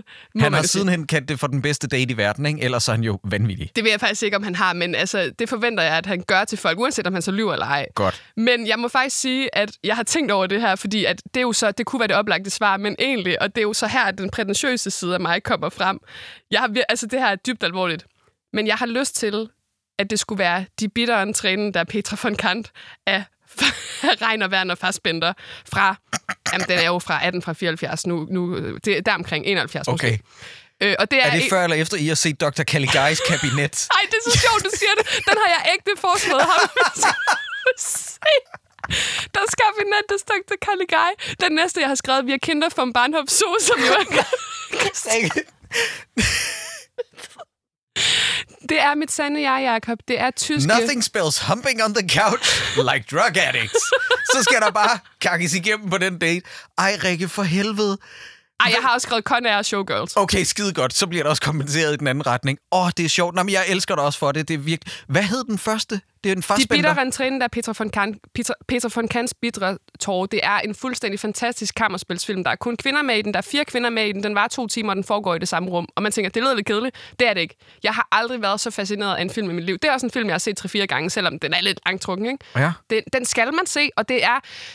Folk vil nok ikke sige, at det er en ægte datefilm, men det kan det jo blive, for den får man jo lyst til måske at knalde til, fordi man ikke er så interesseret. Men det er ligesom min test. Følger folk med? Kan de lide min filmsmag? Kan de lide tysk? Kan de lide kvinder? kan de lide god kunst? Ja, ja. Og hvis de kan, så siger jeg frem. Med maderne. så er der, ja, så er der sgu madkasser til alle. Nej, jeg har aldrig set den på date med nogen, men, øhm, men, men det vil jeg gøre. Okay, stærkt. Jeg, har aldrig, jeg tror ikke engang, jeg har hørt om den her film i øh, Fassbinders Øvre, nu når vi er over i det her. Det er hans bedste film, Okay. synes jeg. Nå, hvad, hvem, hvad vil du tage nogen med hjem og se? Jamen, øh, på mange måder, øh, den moderne Fassbinder, øh, øh, prut- og pik-humoristen John Hamburg lavede på et tidspunkt en film, der hedder I Love You Man. Og det er en til en det samme. Hvor er det smukt, Jacob. som jeg har set på mang den date. øh, og det er øh, vellykkede dates, og øh, også personer, jeg har set igen efterfølgende, så det er ikke noget, der har skræmt dem væk. Hvis jeg var lidt mere i mit melankolske hjørne, så var det Before, øh, selvfølgelig Sunrise, som er den første i Before-trilogien, som er en af verdens bedste og mest romantiske film, men ikke på sådan en pladagtig måde. Øh, meget på en eksistentiel måde, har jeg lyst til at sige. Utrolig velskrevet og velspillet. I Love You Man er en af... Det, den er en del af det, som jeg kalder måske den bedste periode i Hollywoods øh, komedie-guldår, mm. nemlig altså nullerne. Det var der, hvor alle mine yndlingskomedier fra Hollywood kom. Det var primært, du ved, øh, øh, Seth Rogen og Evan Goldberg, og, og, og deres film. Altså alt for, du ved, sådan Knocked Up, I Love You Man, øh, Superbad. Superbad selvfølgelig, som jeg synes er mesterværket. Der kom så mange gode i den periode, og I Love You Man er måske den sødeste af dem alle sammen. Øh, Jason Superbad, Segel er... Altså, jeg elsker ham i den film. Jamen- Der blev jeg forelsket i ham. Jamen, det kan jeg godt forstå. Den handler i korte træk om, at Paul Rudd, der spiller verdens mest kiksede, men også sødeste mand, jeg mener, han hedder Peter Claven, han har ikke nogen mandevenner. Og da han skal giftes, kan det godt vise sig at være lidt et problem. Så hans kone opfordrer ham til at tage ud på sådan nogle mandedates, for at prøve at finde en ven. Og han finder så øh, øh typen, ja, der er spillet af øh, Jason Segel, som er en spredebasse. Og du ved, det er, det er på et tidspunkt, hvor man snakkede alt for lidt om kærlig- den platoniske form for kærlighed i venskaber. Også, det behøver ikke nødvendigvis være mellem mænd, men også mellem mænd, øh, som aldrig var blevet portrætteret så godt. Jeg mener virkelig, når jeg, synes, øh, når jeg siger, at I Love You Man er et lille mesterværk. Ja, og jeg kan godt se, hvad du mener med, at den er en god datefilm. Det er godt at have noget at grine af i sammen, og det er en sød film, ikke? Og Jo. Der er, også, er der ikke lige momenter, hvor man lige kan få et lille kys og sådan Nå noget? jo, lige hurtigt. Jo, en lille Ja, møsser, og så tilbage. Nu skal du se den her joke, den er skide sjov. Okay, gode bud. Ja. Øh, ret vilde bud. En film, der har været så voldsom, at vi måtte lukke øjnene. Du starter, Rikke. Jeg starter, øhm, det er måske, altså det, det behøver jo ikke være kontroversielt, men det er simpelthen, vi skal tilbage til 1974. Jeg var ikke født, men den her film blev lavet det over to Hoopers uh, øh, Texas Chainsaw Massacre, og det skal vi, fordi jeg så den i mediefag i gymnasiet. Og der er scenen, hvor Leatherface, han uh, hænger et af de her uh, mennesker op på en krog. Ja. Og det, der var så interessant, det, vi analyserede den jo i, øh, i mediefag, det var, at jeg var sikker på, at jeg havde set ham, altså at huden hænge Ja. i den der krog. Og jeg kan bare huske, at jeg kunne ikke holde det ud, og derfor lukkede jeg øjnene. Og det er jo så ligesom det, vi lærte det her med, at klipning er enormt effektivt. Den måde, man kan skabe billeder på, det er, at vi alle sammen tror, at vi har set nogen øh, hænge på den her krog, men det har vi slet ikke. Vi har kun set den her krog, vi har set ham øh, løfte hende på vej derhen, Ja. men man får det faktisk aldrig at se, at den der hud hænger i krogen. Ikke? Og der kan jeg bare huske, at det gjorde et stort indtryk på mig, og jeg, kunne, altså, jeg, jeg har set den film også en del gange. Jeg kan ikke holde ud og se det moment, selvom jeg godt ved, at du kommer ikke til at se det, dit, men din hjerne er så god til at give dig de der billeder. Ikke? Ja. Så jeg lukker bare øjnene og forestiller mig det. Det er sådan en form for øh, mental spjæludgave af Mandela-effekten. Ikke? Man Jo. jo. skaber sin egen historie om, hvad man har set. Altså det klassiske eksempel på det, det er jo den der... I, I dansk regi er det jo den der scene i Matador, hvor at der bliver fortalt om en mand, der dør af kulde, der bliver lukket ud på en altan. Er det en overlærer eller læge? Ja. Igen, vi er de eneste i det her land, der ikke har set Er du Matador. de eneste mennesker, der ikke har set Matador? Ja. Øhm, og du ved, det sjove er, Rikke, at jeg har vidderligt haft den her samtale med noget af min kæreste Nannas familie, hvor jeg fortalte dem om det her eksempel. Og mere end en i familien påstod, jamen det har jeg da set. Og siger, nej, nej, nej, det er det der hele pointen, det er, at man ser det ikke. Men alle har billedet op i hovedet, og så er der en af dem, der påstår, jeg går hjem og finder min DVD frem, og så viser jeg det, og jeg er sådan, det må du med glæde gøre. Men det er det der hele pointen, det er netop med, at film nogle gange kan skabe både med klipning, også med de ting, der bliver fortalt, at man får billeder op i hovedet. Ja. Det er okay. Så det var derfor, jeg lukkede øjnene. Jeg kunne simpelthen ikke holde ud og skulle se øh, hende på den der krog, men det viste sig, at det skulle jeg slet ikke. Eller det har jeg slet ikke set. Nej. Hvad med dig? Det mest skræmmende, du nogensinde... Eller ikke det mest skræmmende, men øh, det, der har fået dig til at lukke øjnene. Altså, jeg havde virkelig problemer med at komme igennem Irreversible af årsager, som jeg ikke har lyst til at fortælle her, men det er måske den mest modbydelige film, jeg nogensinde har set. Men jeg tror, hvis vi skal prøve at lade det være noget, som vi kan tale om her, uden at det bliver for langt ude, så bliver jeg nødt til at sige, at det var til den filmfestival, der hedder Blodig Weekend, som er en københavnsk gyserfilmfestival. Jeg mener, det er Skandinaviens største genrefilmfestival. Og der havde jeg inviteret en af mine venner ind for at se S. Craig Salas Bone Tomahawk. Har du nogensinde set den, Rikke? Ikke nu, men den står på øh, listen. Der er en sekvens... Åh, oh, no, okay, så vil jeg faktisk ikke afsløre for meget. Det er, en, det er sådan lidt en slow burn western til at begynde med, med der er nogen, der skal ud og redde en person, der bliver kidnappet fra en landsby. Og du ved, den tager sig virkelig tid til at bygge de her figurer op. Og på et tidspunkt sker der noget, der er så skrækindjagende. Og så eksplicit, fordi at kameraet bare holder på det. Altså modsat Texas Chainsaw, så ser du det her ske, hvilket også har resulteret i en X-rating, er jeg ret sikker på, at den aldrig har kunne været vist almindelige biograferne, fordi den er så voldelig. Den her sekvens, den er the stuff of nightmare. Altså, det er nightmare fuel. Øh, og og det, det er ikke fordi, at jeg ikke vil sige, at øh, Bone Tomahawk er et, øh, et mesterværk, for det er det. Men det er, det er så modbydeligt, at jeg næsten ikke kan holde det ud. Jeg, jeg kan ikke huske, om jeg har lukket øjnene. Fordi jeg prøver tit at have sådan en udfordring med mig selv, at jeg skal prøve at øh, udsætte prøver at mig se selv. filmen? Ja, jeg skal prøve at udsætte mig selv for al den viderestykkelighed, som en film viser mig, fordi bagerst i mit hoved, allerbag, så ved jeg godt, det er bare fiktion. Mm. Min far har sådan en, en klassisk historie om, da jeg var lille, om, at han vidste, at han kunne vise mig, eller at jeg godt måtte have autoritet over mit eget liv og se voldelige film, fordi han vidste på et tidspunkt, da vi havde siddet og set Terminator 2, og så slog han over på TV-avisen, der viste klip for borgerkrigen i Bosnien-Herzegovina, som jeg husker det, og der sagde han, der rejste jeg mig bare op og forlod lokalet med det samme, fordi at jeg, min hjerne kunne godt forstå forskel på fiktion og virkelighed. Øh, men ja, jeg tror, Bone Tomahawk er måske det mest skrækindjagende, jeg har set. Okay, den film, vi har grædt mest til nogensinde. Ja, øh, der kan, altså, listen er lang, men jeg skulle jo vælge filmen, jeg har grædt mest til. Altså, det er vidderligt. Jeg kunne nævne 50 film, fordi jeg tuder så meget, når jeg ser film, og der skal så lidt til. Men jeg er gået med Interstellar. Øh, første ja. gang, jeg så den i biografen, øh, som var tilbage i 2014. Og det er en meget specifik scene, The Docking Scene, øh, hvor at øh, de skal ligesom dogge den her øh, ude på øh. Jeg kan ikke forklare det. Ja. Alle kender The Docking Scene, hvis de har set Interstellar. Øh, og det er selvfølgelig Hans Zimmer, der har lavet musik til den. Øhm, og den... Øh, det øh, stykke musik, der er til den her scene, og den måde, scenen er bygget op på, med altså, det der, når vi det, eller når vi det ikke, inden det hele springer i luften, det er simpelthen... Altså, jeg kan huske, jeg så den i biografen med min daværende kæreste, øh, og jeg begynder at græde så voldsomt under den her scene, og ryste så meget, at han tror, jeg får et angstanfald inde i biografen. shit. så han er sådan, skal vi gå ud, er du okay? Og jeg siger til ham, nej, jeg bliver bare virkelig rørt lige nu. Og under hele scenen, der sidder jeg bare sådan, altså, og ryster og græd, fordi det er det gjorde så stort et indtryk på sådan, bare min krop. Altså, kender du det der med sådan, at man, du har bare ikke kontrol.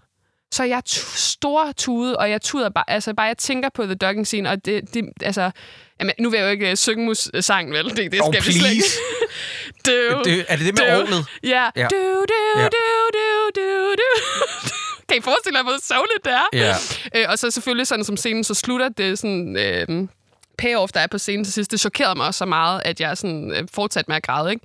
Øhm, så det er 100% det moment, jeg har, øh, har grædt til. Mest til nogensinde, og så er det sjovt, du også siger all. Altså, all musik får mig også bare altid. Hvis der er all med en film, så græder jeg. Altså, Ja. jeg kan ikke. Jeg ved ikke, hvad det er. Også når jeg er i kirke. Altså, hvis jeg skal høre dejligt af jorden på all, så er jeg færdig. Okay. Øhm, og den anden, jeg lige vil nævne, og det var fordi, at vi snakkede om tidligere, den film, vi har set i biografen flest gange. Øh, den, jeg har set næst flest gange, det er Call Me By Your Name. Øh, og øh, den har, altså, jeg tror, jeg har set den tre gange i biografen. Og der, der er noget med den i forhold til evolutionen af grådet. Fordi første gang, jeg så den, der græd jeg i aller sidste scene, hvor Timothy Chalamet sidder og kigger ind i en pejs. Mm-hmm. Det er meget sørgeligt. Anden gang, jeg så den, der vidste jeg jo godt, hvad der ventede mig. Så der startede jeg 20 minutter tidligere med at græde, øh, fordi jeg skulle frem mod det her. Og tredje gang, jeg så den, der græd jeg de sidste 50 minutter. Og der var jeg i biografen med to venner, som sad sådan og kiggede på mig. Sådan, hvad græder du over? De er ude og gå i bjergene i Italien. Og jeg sådan, det er så sørgeligt, I ved ikke, hvad der venter jer. Nej. Øhm, så det er den, den, jeg har grædt næstmest til. Og jeg kan godt lide det der med, at man netop sådan allerede godt ved, hvad der venter en, og bare forbereder sin krop og sit sind på det. Ja, det kan jeg også godt. Jeg tror i den forbindelse, at uh, Everything Everywhere All at Once, anden gang jeg så den, der kom jeg også til at græde nogenlunde de sidste 50 minutter. Fordi jeg synes, ikke fordi det nødvendigvis er så sørgeligt, det er lidt sørgeligt, men det meste af alt bare smukt. Jeg kan godt lide uh, signalværdien i, uh, i den film, og jeg blev virkelig sådan, du ved, præsenteret for min egen uh, jamen, eksistens, kan man sige. Og jeg tror, Ja, det er fordi, jeg græder ret ofte til film af forskellige årsager. Jeg kan jo godt græde, hvis noget er ekstremt sørgeligt, hvis jeg er investeret nok. Jeg kan også godt græde, hvis noget er pænt, og jeg kan også godt græde, hvis noget er godt håndværk. Der er en montage i filmen Parasite, hvor min kæreste spurgte, hvorfor græder du? Hvor jeg bare sagde til en efterfølgende, det var fordi, det var så godt håndværk. Mm. Jeg kan faktisk ikke tåle, hvor sejt øh, den sekvens var øh, bundet sammen. Jeg tror, i nyere tid, som jeg lige sådan umiddelbart kan huske, så har det været Øh, der er lavet en dokumentarserie, som ligger gratis på Netflix, der hedder Double Fine Psych Odyssey, der handler om skabelsen af et spil, der hedder øh, Psychonauts 2, som er i 32 afsnit, venner. Den ligger gratis på YouTube. Det er sådan noget i nærheden af 500 minutter, man bruger sit liv på at se den. Men i afsnit 9, i den her meget øh, øh, øh, grundige, langsomt opbyggede dokumentar, der er en af de her søde, søde nørder, som flytter fra spilstudiet til Utah for at bo sammen med sin familie og jeg brølede, Rikke. Og jeg aner ikke hvorfor, fordi jeg kender ham ikke, og jeg får næsten tårer i øjnene nu. Ja. Og så kom Nana ind og spurgte, hvad, hvad er det, du græder over? Og jeg kunne ikke forklare det, fordi jeg var sådan, giv mig lige et øjeblik. Han flytter til Utah, hvad er det, du ikke forstår? Det er så, øh, ja, det er så rørende en sekvens. Øh, det, det tror jeg det, og inden for fiktion, det er kraftet med svært at sige. Øh, Interstellar er måske et meget godt bud. Eller vi kunne lige nævne de, hvad, to gange, tre gange, du har været i Torkanalen, hvor vi, det- du har fortrilogien, har du grædt meget til. Det er rigtigt. Og One More Time With Feeling Ja, uh, One More Time With Feeling-dokumentaren også, ja. om Nick Cave. Og John Wick selvfølgelig. Mm. Ja. Bare lige for at nævne det. Jamen, jeg græder jo, jeg græder jo meget til film. Ja. Okay. Rikke, det kan godt være, at vi skal begynde at cutte de sidste fra og gemme dem til næste gang. Cold Open til næste gang måske. Lad os tage to til. Lad os tage to til. Ja. Vores liv er ligesom Groundhog Day. Man skal kun se én film hver dag resten af dit liv. Hvilken vælger du? Ej. Jeg, over, jeg altså helt ærligt, jeg overvejede først Groundhog Day i, i sig selv, for jeg synes, det ville være sådan meget meta-agtigt. Ja. Meta-agtigt, har jeg lyst til at Ja, sige. ja. Men jeg må sige, at vi kan gøre det meget hurtigt, det her John Wick Chapter 4. Videre. Fordi den har alt. Den har alt, den er lang. Jeg tænker, ej, du har faktisk du havde en god pointe med, måske skal det være en lidt kortfilm, så man ikke bruger alt for meget af sin dag på Ja, man ikke æder dagen op med fire timer, ja. Men det er bare den, jeg helst vil se. Det er nok den, altså jeg har aldrig, nu har jeg jo set den syv gange, otte gange, jeg har faktisk set den ni gange nu, for jeg har set den to gange efter den kom ud. Øhm, vi har set den sammen på Blu-ray. Ja, vi så den hjemme hos mig, for at se alt ekstra materialet. øhm, så, øh, så må jeg bare sige, at det er en film, jeg ikke keder mig til, og jeg tror, jeg vil kunne se den hver dag resten af mit liv. Ja, det er et godt bud. Jeg tror, jeg vil gå med en antologifilm, og øh, lad mig bare sige, i, i, i dag så er det Coffee and Cigarettes af Jim Jarmusch, fordi at der er, det består nærmest af en masse små film. Øhm, fordi at jeg tror, at det vil gøre, at jeg vil kunne have den kørende, uden at jeg skulle investere mig hver dag i. Fordi at i det her tænkte scenarie, så skal man jo se filmen, ikke? Jo, jo. Du skal se den, før du kan fortsætte med din dag. Ja, ja. Du Ja. kommer ikke nogen vej, hvis ikke du ser den. Nej, Jeg kan så godt se, at John Wick er lidt langt der. Ja, men igen, det er tre timer af din dag, der lige bliver klippet af hver morgen. det er voldsomt. Okay, sidste spørgsmål. Filmen, vi vokset fra. Ja, og det er, jo, det er jo en film, man tidligere har været virkelig glad for, og som øhm, har defineret ens personlighed på en eller anden måde, tænkte jeg da, jeg, da vi lavede det her spørgsmål. Og jeg er jo ikke vokset fra den, men jeg er vokset fra den, og jeg bliver nødt til at sige Drive. Ja. Den har i mange år været sådan, når folk har spurgt, hvad er din yndlingsfilm, hvad er den bedste film nogensinde, hvad er det for en film, du identificerer dig mest med? Og jeg ved godt, der er måske ikke så meget at identificere mig med i den film, Nej. men uh, Drive har været filmen for mig, og det har faktisk også været en film, jeg har vist på dates og til folk og så videre, ikke? Øhm, og ja, for jeg så den første gang i biografen, da jeg boede i Berlin. Vidste du, jeg har boet i Berlin i, uh, i 2011? Øhm, der har jeg, ja, det er også en af de film, jeg har set allerflest gange. Mm. Men så så jeg den øh, nytårsdag her i år. Min kæreste lå så og sov ved siden af. Han er sådan biljagt, der er kedelig. Så han faldt i søvn til Cold Open på den her Åh, film. det- ja. Og jeg var sådan, men det er jo ikke en biljagt. Det er jo ikke det, det handler om. Nej. Øhm, Det er nærmere en, en, en stille flugt, Ja, kan man præcis. sige. Ja, ej, det er faktisk smukt sagt, ja, synes jeg. tak. Øhm, og øh, der må jeg bare sige, jeg så den, og måske var det også, fordi jeg var lidt sur, og han ikke rigtig så den, for han har aldrig set den før. Jeg ved ikke, hvad han laver. Hvad laver han? Men, men der kunne jeg mærke, at jeg bare ikke havde den samme passion og kærlighed længere for den, hvor jeg tænkte, ved du hvad, jeg kan godt have Drive ligge de næste fem år, uden det gør noget. Øhm, så jeg vil faktisk sige, det er nok filmen, som, du ved, den vil jeg altid nævne som det første. Den var en del af sådan min identitet. Det er den ikke længere. Nej, okay. Jeg så den sidste år, efter jeg havde set Nicolas Winding Reffens Netflix-serie, der lige var udkommet på det tidspunkt, der hed Copenhagen Cowboy. Der var så elendig. Altså, jeg kunne ikke se, hvad der foregik på skærmen, fordi at hele filmen var ligesom, eller serien var ligesom kravlet op i røven på øh, Reffen. Det var, det var ulideligt. Øh, og der satte jeg Drive på efterfølgende, for jeg skulle lige ske, se sådan, er det mig, der har været helt gal på den? Er Drive lige så ulidelig? Men nej, jeg synes, Drive er et lille mesterværk. Jeg kan godt se, at det ikke er verdens bedste film. Jeg synes stadig, det er en bundsolid film, og den var jo også, du ved, den var jo ligesom en template, som meget æstetisk og musikalsk blev lavet efter, øh, ud fra i en, i en lang periode. Så den har også en vigtig plads i filmhistorien. Men jeg kan godt se, at det var noget, man kunne vokse fra. Fuck, mand, film jeg er vokset fra. Det skal jo lige siges, lytter, at jeg har jo ikke forberedt mine bud, så jeg tog lidt dem her on the fly. Det kan være, apropos noget, jeg nævnte tidligere, med årlige øh, jubilæer og faste ting, man genser. Er det Mission Julegave? Nej, Mission Julegave har jeg jo aldrig bildt mig selv ind var en ægte god film, men det tror jeg måske, jeg har med Boondock Saints. Mm. Jeg kan virkelig godt lide Boondock Saints. Den byggede jeg fandme også meget min personlighed på, især lige efter gymnasiet, hvor jeg synes, det var det sej. Nej, også under gymnasiet, hvor jeg synes, helt ned til deres påklædning var noget af det sejeste i verden. Du ved, sådan sort trenchcoat og cowboybukser. Og jo mere jeg ser den, lidt mere ulidelig er den, og selvfed, og lidt præsentøs. Men jeg kan stadig lidt godt lide den. Men ligesom med dig og Drive, det er jo ikke fordi, at, at vi ikke kan, kan lide den længere. Du ved, det er bare ikke noget, vi bygger så meget Vores vores, identitet, nej, lige præcis vores identitet eller personlighed på. Så desværre nok The Boondock Saints. Mm. Når det så er sagt, hvis der er nogle streamingtjenester, der lytter med, prøv lige at få den på jeres fucking streamingtjeneste, for jeg har brug for at se den snart i bedre kvalitet. Okay, det er jo den længste optakt, vi har haft, og vi kommer til at tage resten af spørgsmålene, som vi ikke har nået nu, øh, i næste episode af Beta Critic. Skal vi ikke sige det? Hvad siger det, Jacob? Betacritic er en del af Arkaden, som er Danmarks største spilrelaterede medie. Men nu udvider vi og laver en konkret filmafdeling. Og Betacritic, det er vores første store initiativ, og vi er meget stolte over det her produkt.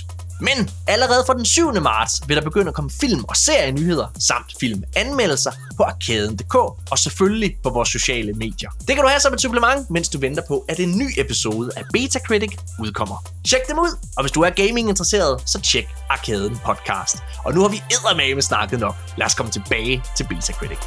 Hvis man har lyttet til den anden anmelder-podcast, jeg lavede indtil for nylig før Betacritic, så vil noget af den her baggrundsinformation gå igen, men jeg kan simpelthen ikke skrive en bedre baggrund på Dune, så den kommer her. I 1965 der skrev Frank Herbert romanen Dune på dansk kaldet Klit, der sidenhen er blevet kaldt for den bedst sælgende sci-fi-roman nogensinde. Herbert fik inspiration til at skrive bogen, da han opsøgte sandklitterne i Oregon for dengang at skrive en artikel om dem. Artiklen blev aldrig officielt til noget, men området opslugte hans interesse. Og i sin fem år lange research fandt han frem til, at hans ønske om at fortælle frelserhistorier passede godt ind til det miljø, da mange religioners frelserhistorier tog udgangspunkt i golde ørkenlandskaber. Det fungerede i hvert fald som inspirationen, blandet med Herberts massive indtag af svampe, som der er nogen, der påstår. Hvorom alting er, så nåede han at skrive godt fem efterfølgere til Dune indtil sin død i 1986. Derfra der overtog sønnen Brian Herbert skrivetjenesten om universet sammen med medforfatteren Kevin J. Anderson. Dune refererer til det, som planeten Arrakis kaldes i folkemunde i det her univers. Arrakis er en nærmest ubeboelig planet bestående af ørken og sandklitter, men der er bare det ved det, at planeten også indeholder solide mængder af det krydderi, der kaldes for melange, altså et stof, der blandt andet gør det muligt at udvide ens mentale kapacitet og derved forlænge livet. Og fordi det kun skabes på Arrakis, er den planet et brændende ønske for mange storhuse, altså klaner, heriblandt Atreides og Harkonnen-slægterne. Siden Dune-bogen udkom, har den været svær at filmatisere. Den fremragende dokumentar Jodorowskis Dune fortæller om den fransk-chilenske instruktørs forsøg på at lave den tilbage i 70'erne, hvor Jodorowsky ville lave en film, der var, og jeg citerer, som at indtage LSD. Det er i øvrigt en bog, han aldrig havde læst, og måske aldrig nogensinde har læst, og det kunne også mærkes på den dokumentar. Filmen blev desværre, eller måske snarere heldigvis, aldrig til noget, fordi budgettet blev ved med at vokse sig større og større. I 1984 der udkom David Lynch udgave af bogen så kaldet Dune, med blandt andre Sting, Patrick Stewart og Max von Sydow på rollelisten. Filmen blev et flop og mødt med negative anmeldelser, og David Lynch har heller ikke ligefrem været stolt af den her film. I nogle udgaver af filmen er hans navn decideret fjernet for rulleteksten og udskiftet med navnet Alan Smithy, som er et navn, som instruktører ofte bruger, hvis oplevelsen med at lave filmen ikke har været yderst positiv. I 2017 der blev det offentliggjort, at Denis Villeneuve havde fået den ære, det var at instruere en ny udgave af Dune for Legendary Pictures, som året inden havde skaffet rettighederne til det. Villeneuve havde tidligere lavet science fiction mesterværkerne Arrival og Blade Runner 2049, og var derfor et oplagt valg, for som han udtalte, Dune is my world. Jeg håber, jeg rammer den der blanding af kanadisk og fransk helt perfekt. Men Villeneuve havde dog et krav, hvis han skulle lave de her film. Han ville ikke lave dem, hvis det hele skulle presses sammen i én film, for Dune var alt for stor og kompliceret til det. Så han fik en deal om, at den skulle være todelt. Studiet havde dog også en betingelse. Han fik kun lov til at lave del 2 af Dune, hvis del 1 blev en tilstrækkelig stor økonomisk succes. Så da filmen udkom, så ventede vi med spænding, og vi ventede, og så skete det. Warner kunne offentliggøre, at de havde givet del 2 grønt lys, produktionen gik i gang, og så var der en fucking strejke i USA, og så kom der forsinkelser og jarte, jarte, jarte. Lang historie kort. Klit del 2 er landet i de danske biografer. It's breathtaking. When you see sand here, imagine water. If you dive in, you can't reach the bottom. You dive in. Yes, it's called swimming. I don't I don't believe you. In the shadows of Arrakis lie many secrets. But the darkest of them all may remain. The end of House Atreides. Your father didn't believe in revenge. What if Paul Atreides were still alive?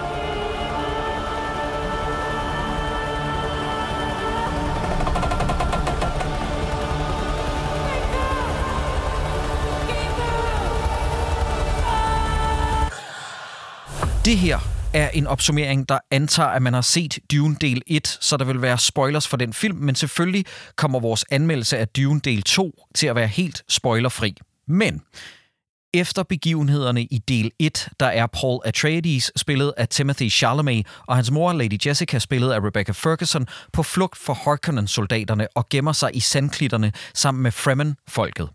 Sammen der begår de små guerillaangreb, men der er stadig en sagte ild og et ønske om hævn, der brænder i Paul, som i øvrigt er blevet tryllebundet af Chani, spillet af Zendaya. En af Fremennenes leder, spillet af Javier Bardem, spår, at Paul er deres messias, deres frelser. Og så skal Paul også lige mester og ride på gigantiske sandorme, som vil være fucking sejt. Der er meget handling, og der er mange handlingstråde, der skal afvikles i den her storfilm Dune del 2, der er ude nu i de danske biografer, og som i øvrigt varer lige præcis eller i omegnen af i hvert fald 2 timer og 45 minutter. Rikke, følte du, at det var lidt for kort? Jeg synes, det var en lille smule for kort. Okay. Jeg vil i hvert fald sige faktisk, at den her film, ikke? Mm-hmm. Den føltes som en, en sandbrise. Ja, en let brise, ikke? Lidt ligesom John Wick, og så skal jeg nok stoppe kapitel 4, som også er 2 timer og 45 I skal bare minutter vide, lang. lytter, at Betacritic kommer til at holde alle film op imod John Wick 4. Jakob, det er farverne. Det er simpelthen farverne. det er farver. Den her film er så flot. Jeg har kaldt den Orange the Movie. Den er så flot color graded. Altså, det, det, før, det var den første note, jeg tog mig. Man kan sige, den første øh, øh, del af den her film, den, øh, får, den er meget orange simpelthen. Ja. Øhm, Wow, kan det være så orange? Lige præcis, og jeg ved godt, at der har været del 1 inden da, men han, han fortsætter jo Denis øh, Villeneuve, der hvor Blade Runner 2049 slap på en eller anden måde, har jeg lyst til at sige. Altså den orange farve, der er her sådan direkte til ude i, i, i ørkenen i Blade Runner. Altså, den her film er så ufattelig flot og lang, men den føles kort. Ja, jamen, jeg vil gerne drage mange paralleller til Blade Runner 2049, som jeg synes er den bedste film, som Villeneuve har lavet side om side med den her. Jeg er blæst bagover. Der er flere gange, hvor farvepaletten minder endnu mere om Blade Runner, end, øh, end del 1 gjorde faktisk. Og du har fuldstændig ret. Der er jo den der ikoniske scene for Blade Runner 2, hvor at Ryan Goslings figur, Kay, mener jeg det er, vader ind i den her Agent Orange sky, som er fuldstændig orange, i øh, Las Vegas, tror jeg det er, som er blevet bumpet, ikke? Og det er jo Roger Deakins, der har filmet den, og han er verdens bedste fotograf, men når du ikke har råd, eller du ikke lige kan skaffe Roger Deakins, så får du fat i Greg Fraser, som også filmede del 1, og som er en af mine yndlingsfotografer øh, lige i øjeblikket. Den her film er, og lytter, vi kommer til at tale meget om, at den her film er meget pæn. fordi det er en film, som er rigtig fed, men i særdeleshed, fordi den er så pæn. Jeg har fået flere indbakkebeskeder, der bare skriver, at de forstår ikke, at noget kan være så flot. Og jeg vil også gerne sige noget fra start, og det er, hvis lytteren hører den her anmeldelse, og så endelig får set filmen om halvandet år, når den havner på Netflix, og så har det sådan lidt, jeg synes Rikke og Jakob overdrev lidt, fordi så vildt var det heller ikke at se det på min 43 tommer skærm. Så vil jeg bare sige, du fortjener en ordentlig kildetur, ven. Fordi så er det selvforskyldt. Fordi hvis der er noget, der skal ses i biografen, så er det den her film. Og, og det er ikke kun fordi, at alle film skal kunne ses i biografen, men jeg vil også sige, at alle film bør egentlig måles ud fra, at du ser dem i biografen, fordi så har du ikke forhindringerne og distraktionerne, der er second screening, og der er noget, der er ved at brænde på, og du skal også lige ud og tisse, og i øvrigt, så vil du også gerne have nogle peanuts, så er du tør i halsen, så skal du også have et glas vand. Det er det her... Når man, det er du et, ved, et, et eksempel fra eget liv. Overhovedet ikke. Det er ikke engang et tænkt eksempel. Det var noget, der skete i går. Nej, det er bare for at sige, at se en film i biografen vil altid give filmen de bedste betingelser. Mm. Udover os at kunne se et wideskud, Rikke, som skal være min nye baggrund, med tre sandorme, der side om side kommer bravende hen imod kameraet, som måske er det vildeste, jeg har set. Undskyld, hvad vil du sige? Jeg vil sige, at jeg egentlig i starten af, af programmet i dag havde tænkt mig at lave en klithænger. Øh, ej, jeg havde glædet mig så meget til at sige det her. det faldt i god jord. og, og Jacob, du må ikke blive sur på mig nu, og det er her, jeg igen er bange for, at øh, allerede efter første afsnit, så siger vi farvel og tak. Fordi del 1 så jeg for første gang i mandags. Nå, jeg skulle have set den i biografen i sin tid, det er klart. Jeg skulle have set den med min daværende kæreste, øh, men der er et eller andet, der kommer i vejen. Jeg kan simpelthen ikke huske, hvad det var, men det var noget, der gjorde, at jeg bare ikke kunne se den, og så sendte jeg ham afsted på øh, date faktisk med Natasha Brocks mand, øhm, og Så sagde, de kan I ikke blive venner sammen? Og det gjorde de så. Øh, og så kender du ikke det der med, åh, jeg skal se den i morgen, ej, jeg skal se den i næste uge, og pludselig så var tiden bare gået, ja. og pludselig, og så blev jeg ved med at tænke sådan, det kan være, den bliver genopsat på et eller andet tidspunkt, eller jeg kan fange den til en eller anden sc- screening eller visning, men det har jeg bare aldrig fået gjort, så jeg ender med at se den på min kæreste. Jeg vil gætte på 43 tommer store tv. Ja, det gør jo Undskyld. lidt ondt. Ja, okay. Ja, men, men det, var go- det var godt, du fik set den, Rikke. Fordi at det her, det her, det er jo del to, og lytteren skal også bare vide, det er ikke så meget som at se en film nummer to, som det er at se den anden halvdel af en film. Det er jo derfor, den hedder part 2. Det er, det, de hænger så uløseligt sammen, og man har brug for... Nå, men det var grund til, at jeg siger det. Det, det er sgu ikke for at overforklare. Det var, fordi jeg bl- blev decideret spurgt om det, da jeg medvirkede i et radioprogram. Og verden for programmet sagde sådan, skal jeg have set del 1? Hvor at, altså det er bare så folk ikke er i tvivl. Ja. Altså, de, altså fordi at de, de hænger så uløseligt sammen, øh, de to dele. Du har brug for alt det setup, som er i del 1, for at få alle payoffsene her i del 2, som er en... Altså, det er jo en handling, der fortsætter et par uger efter, at etteren slap, går jeg ud fra. Og det er jo også ligesom i bogen. Det er længe siden, at jeg har læst bogen, øh, så jeg kan ikke huske, hvor meget den følger den nøje. Men lytter, I skal også vide, at i den her anmeldelse, vi bliver nødt til at tage udgangspunkt i filmen. Og vi kan ikke sidde og lave, drage paralleller til, hvad er det, den følger, og hvad er det, den ikke følger. Og du ved sådan, der var også nogen, der faultede den første del for, at den ikke brugte nok tid på at følge infrastrukturen i Arrakis med den nye øh, by, de landede i, altså øh, øh, Atreides-familien, hvor det har sådan lidt, jamen, men det er jo i sidste ende, du bliver jo også nødt til at lave en film.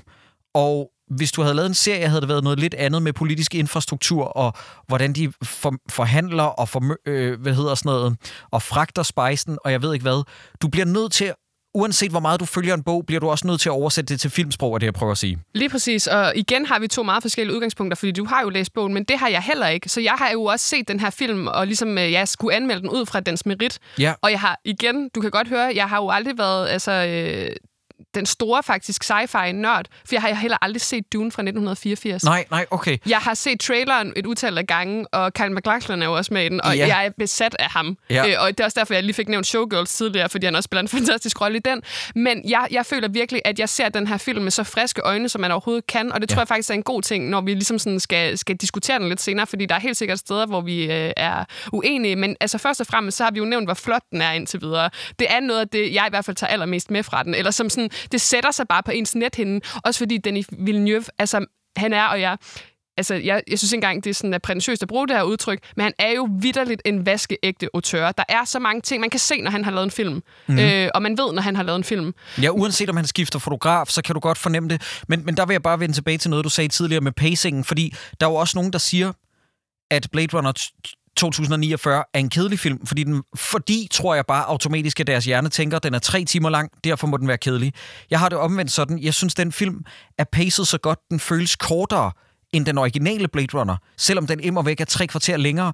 Og jeg havde, jeg havde det fuldstændig ligesom dig. Jeg kiggede én gang på mit ur, men det var, fordi jeg var bange for, at jeg var, ikke kunne nå på arbejde, fordi den var jo næsten tre timer. Ikke? Ja. Øh, øh, og det var sgu ikke, fordi jeg kedede mig på noget tidspunkt. Jeg synes, han er en mester ud i at pace film, som er episke, men uden at man på noget tidspunkt keder sig. Der er så mange beats, han når at få med, men han er, man er hele tiden med på drivkraften, og hvad motivationen er for alle figurer, og hvordan han formår at drible alle de bolde, jonglere alle de bolde, øh, og have dem i luften og gribe dem, ikke mindst fordi det er der jo så mange, der ikke formår det der med at gribe dem. Men jeg synes, at alle figurerne lander på et sted, hvor det giver mening, også i forhold til, det skal vi måske også nævne, ja, filmen er meget, meget smuk. Greg Frasers billeder, og der er ikke en finger at sætte på dem. Han formår at lave den her filmrække til 190 millioner dollars. Jeg var inde og tjekke, fordi at jeg var sådan, altså den her må mindst have kostet 300, fordi det er jo det, The Flash har kostet, og det er den verdens dårligste film, og verdens grimmeste. Hvordan The Flash-filmen for sidste år har kostet 110 millioner mere end det her, det forstår jeg simpelthen ikke. Nej, det forstår det, jeg heller ikke. Det er, altså, det er en film, der har kostet 190 og ligner at den burde have kostet det dobbelte. Fordi der er ikke noget sted, hvor man sidder og tænker, det der, det føles lidt tjusket. Det føles lidt hurtigt. hurtigt. Der er en actionsekvens forholdsvis tidligt inde i filmen, som er sådan lidt... Og nu kommer jeg lige til at lave et tidsspring. Øh, Christopher Nolan, vores elskede Christopher Nolan, sag, sagde jo i en talk til Denis Villeneuve, This is your Empire Strikes Back. Og jeg kunne ikke være mere enig. Det her det er del 2 i en ny, stor, opsat science fiction saga. Og jeg ved ikke, om du kan huske åbningen i Empire Strikes Back, hvor at Luke han er op imod de der walkers, flyet øh, styrter ned, og så skal han, du ved, sådan sus med en sugekop op på bunden af den der, øh, fucking cut den op, smide en bombe ind og sådan noget. Jeg fik totalt den vibe i den actionsekvens, der er relativt tidlig med oprørerne op imod de der store øh, sandcrawlers, hvor at Zendaya og Timothy Chalamet også skal sabotere noget, ikke? Du ved, jeg fik fuldstændig den der fornemmelse af, og det er ikke fordi, at det er så meget en homage, men bare sådan noget med, at man kan mærke, at man er lidt inde i et sted, der er velkendt på grund af, at der er nogle af de beats, som man elsker, der optræder igen i den her film. Og så slutter den også lidt på sådan en bittersød måde, ligesom Empire Strikes Back, fordi den jo skal lede op til en... Det er jo ikke en spoiler. Der kom jo for fanden seks bøger yderligere, måske mere, ikke? Ja, den der, skal der er jo, mere historie. Ja, det er der i hvert fald at fortælle. Den skal jo lede op til Dune Messiah, men det kan vi tage senere i anmeldelsen. Men jeg synes virkelig også, du indrammer noget af det, som øh, imponerede mig allermest. For som en, der, man kan sige, der kommer sådan forholdsvis øh, blank, hvis jeg skal bruge det udtryk, mm. ind til den her film, så er det imponerende. Det, altså, jeg ved jo godt, at Dune er øh, hele serien, men også øh, specifikt den her historie, at der er så mange navne og kla- klaner og slægter og, øh, hvad kan man sige, ting, man skal holde styr på, og planeter og øh, alle mulige ting. Ikke? Og det formår den her film selv for en, som ikke kan hele baggrundshistorien, ja. som ikke, nej, men hvad, hvad, hvem er The Fremens, og hvad, hvad er deres kar- karakteristika, og hvad, ja. hvad betyder det at være en, øh, en Ben Sendelet, og alle de her ting. Det, øh, det forstod jeg alligevel, og det synes jeg faktisk er ret imponerende ja. af en, der ikke er altså, så så dum, som jeg er, ikke? At det, har den, altså, det er jo et godt filmhåndværk, det er at kunne fortælle en historie til nogen, der faktisk ikke... Altså, det er jo det, en film skal kunne. Det skal jo netop være det, der er med sådan, at... Den skal kunne bedømmes man, ud fra sin egen merit. Ja, og også det lidt. Fordi mm. det er lige præcis i den her sammenhæng, der er den ligesom... De er ligesom en vennehalskæde, ikke? Ja, altså, ja. de passer sammen. Øhm, til gengæld så synes jeg også, at man skal holde tungen lige i munden, når, øh, når man ikke har læst bogen eller kender hele øh, baggrundshistorien. Især i starten, den her med, at øh, vores øh, hovedperson, Paul Atreides her, bliver til Muad'Dib. Altså, der skal man med med sådan, det går hurtigt det her. Altså, mm. i, i bogen, så vidt jeg har forstået, der tager det to år. Her tager det jo under ni måneder. Ja, ja. ja. Øh, så der skal man have gang i, okay, men det er også det, jeg lidt kan lide, det der med, at den sådan ikke overforklarer og siger, og nu har han lært det her, mm. og nu er det her sket. Altså, det kommer meget naturligt, og man er ligesom sådan, nå, okay, vi er her i hans udvikling, vi er her i det, der sker i historien, øh, som jeg rigtig, rigtig godt kunne lide. Så bliver jeg også nødt til at sige, øh, det er jo ikke en komedie, det her. Men jeg må nævne Josh Brolin som comic relief i den her film. Der er, der er de to. Det er Josh Brolin og Javier Bardem, ja. der render med al komikken. Når, når man fortsætter, så kan jeg supplere. Øhm, der er på et tidspunkt, hvor han skal skal vi sige, slå en form for telt op ja. øh, ude i ørkenen. Nå, det, det frame er fantastisk. Ja, det fortæller alt med bare det, han laver. Lige præcis. Øhm, og jeg kan godt lide, og det, det ved jeg ikke, hvordan du har det, men sådan store, alvorlige, tunge film, som sådan en, en film som Dune jo er, der er det bare fantastisk at have de her to, tre, fire momenter i en film, hvor man lige får lov til at grine. Ja. Og det gjorde jeg her. Det gjorde jeg også tidligere, øh, få scener inden, hvor han øh, er med for... Øh, for første gang, hvor han klemmer lidt på en, øh, klemmer lidt på en guitar. Ja. Der grinte jeg også. Ja. Og det er bare så rart, føler jeg, at have de der momenter, hvor du lige, sådan, lige kan puste ud og grine. Og der vil jeg fremhæve ham i hvert fald. Ja, og jeg vil gerne fremhæve så og supplere med Javier Bardem, som er, sådan som jeg husker det, er det ikke fordi, at der er tænkt comic relief ind i Javier Bardems figur i bogen på nogen måde. I det hele taget så er bogen, som den i øvrigt også bør være, sikkert helt, øh, men det er jo op til den enkelte at vurdere, det der med, at den er, den er jo ret comic relief-fri, fordi det er jo ikke et særligt opmuntrende univers. Men jeg elsker alligevel, at Denis Villeneuve, som kunne blive beskyldt for at være humorforladt, han får alligevel tid til og har overskud til at lade Javier Bardems figur være sådan en lallende, elskelig idiot nogle steder. Ikke? Og jeg tror måske egentlig bare, det er Javier Bardem, der er så naturligt sjov, at han har spillet noget komik ind i nogle sekvenser, hvor de ellers ikke har været tiltænkt.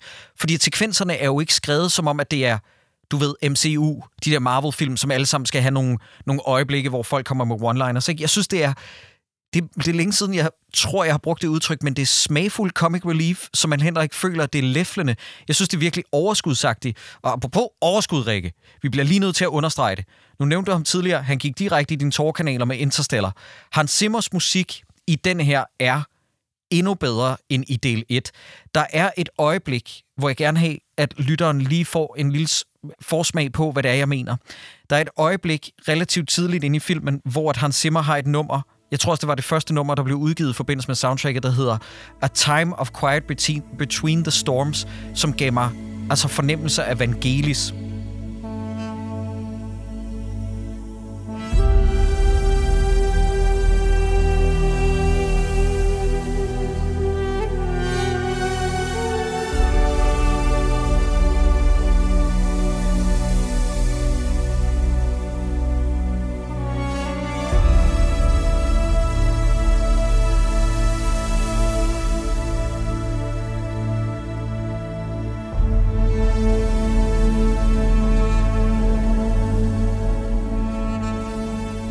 Men når jeg ser den her, Rikke, og du ved, en gang imellem, et par gange om året, hvis jeg er heldig, så bliver jeg ramt af den der fornemmelse med, det er derfor, jeg elsker at være anmelder, fordi at, så er jeg inde og se en film, der er så overvældende, at den fylder mig med ro i sindet om, at det nok skal gå. Og der er jo nogle mennesker, som jeg har en lille note med derhjemme, sådan mennesker, som nok skal lede os ud af den her forpestede udørken, som er det amerikanske Hollywood-blockbuster-landskab. Og det er så tilfældigvis en fransk kanadier, som er Denis Villeneuve, som er en af bannerførerne inden for det. Det er, at han får de store budgetter. Christopher Nolan er en af de andre, ikke? En af de der autører, som får store budgetter, men formår at lave filmene med en kunstnerisk vision, som har...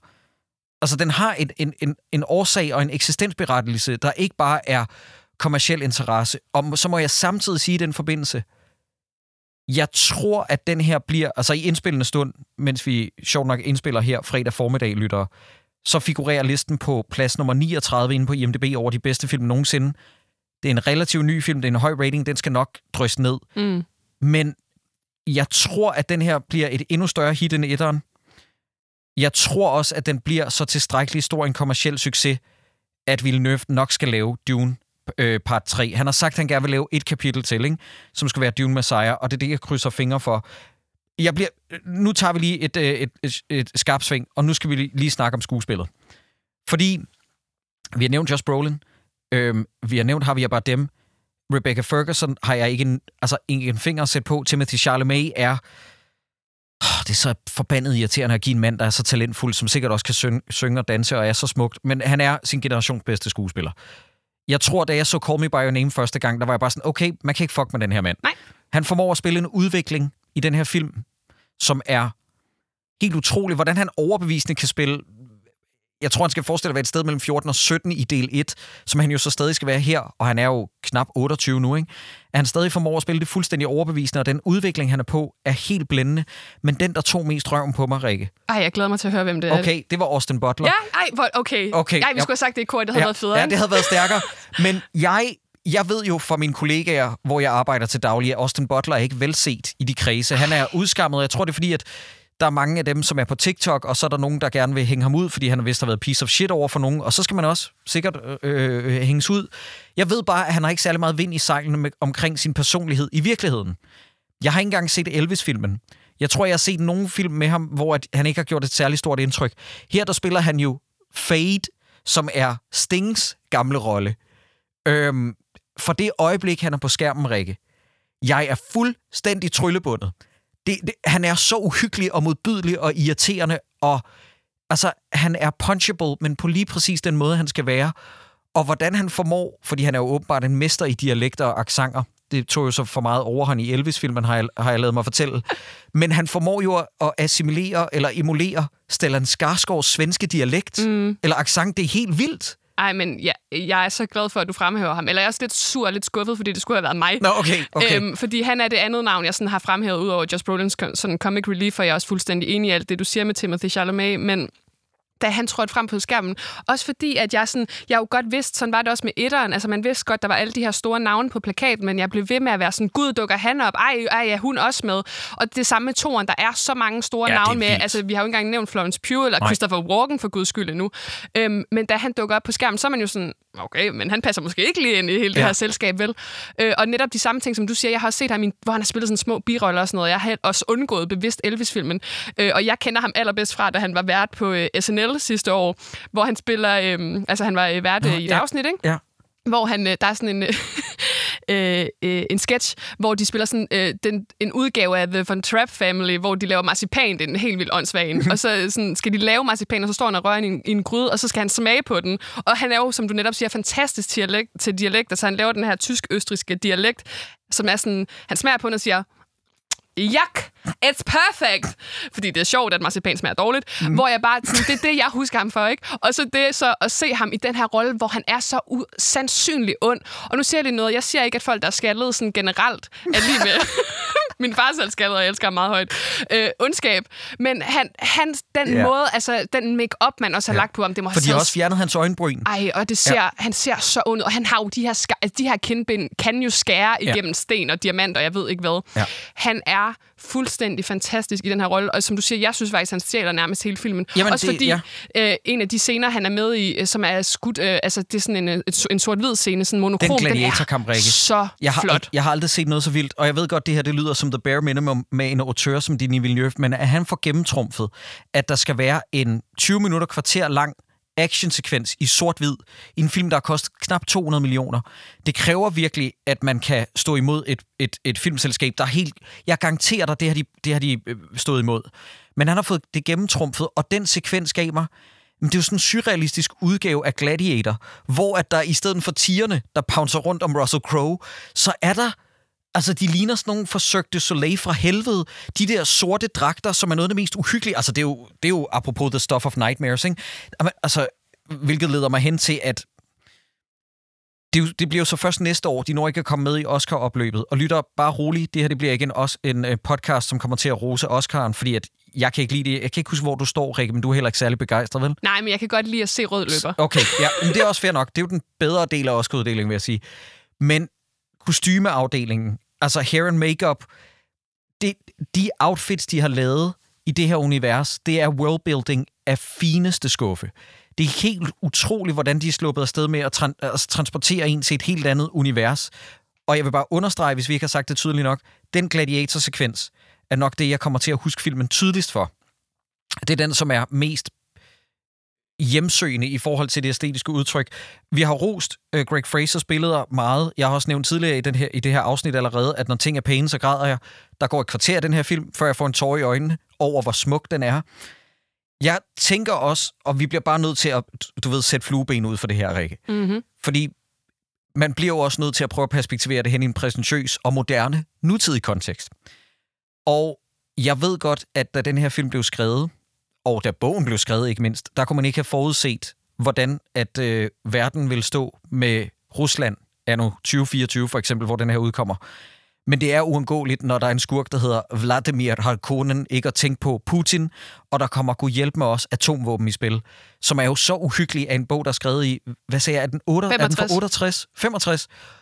Altså, jeg, jeg kan ikke forstå, hvordan den har været så profetisk for sin tid, at atomvåben bliver et ret uhyggeligt omdrejningspunkt i den her films handling, som virker Jamen ja, igen profetisk på en uhyggelig måde, ikke? Men jeg tror også, den vil være evig relevant, fordi den, altså, alle de her slægter, som kæmper mod hinanden, selvom Atreides-familien, kan man sige, er øh, vores helte, i hvert fald til en vis grad, for ja. vi kan snakke meget om antihelten Ja, og øh, ambivalensen og alle de her ting, men ikke desto mindre, så har man i hvert fald en masse sympati øh, for den her familie. Så er de jo også kolonister. Altså, De er white saviors. det er de jo nemlig, ja. og den vil altid, øh, jeg tror bare altid, at magt, og, og, og man kan sige, jeg synes, ser den jo også, og det har den jo også altid været, en algori for vestlig imperialisme, og vi har, altså, hvad kan man sige, det her golde landskab, som tydeligvis er øh, en pangdang til noget mellemøstligt. Øhm, der må jeg sige, at sådan, den her film, fordi det, det er også noget, den er, jeg ved, den er blevet kritiseret for, at der er ikke særlig meget om uh, The Fremens, øh, altså som fylder rigtig meget i bogen for eksempel. Men for mig, så handler den jo meget mere om magtspillet mellem kolonisterne. Mm. Altså mellem dem, som koloniserer den her verden. Nå, jeg har været lykkelig uvidende over, at der har været pushback i forhold til det, fordi jeg synes, der er meget om The Fremens. Mm-hmm. Øh. Og det er der også, men det har for eksempel været sådan noget, hvor man har sagt, at der har den ikke, øh, øh, der har den gjort dem, øh, de fylder meget mindre, end de gør i bogen. Og det er jo så netop det her med, som, yeah. som instruktør, hvornår skal man tage hvilket valg, ikke? Jo. Ikke? Ja. der blev jeg lige Henning Primdal.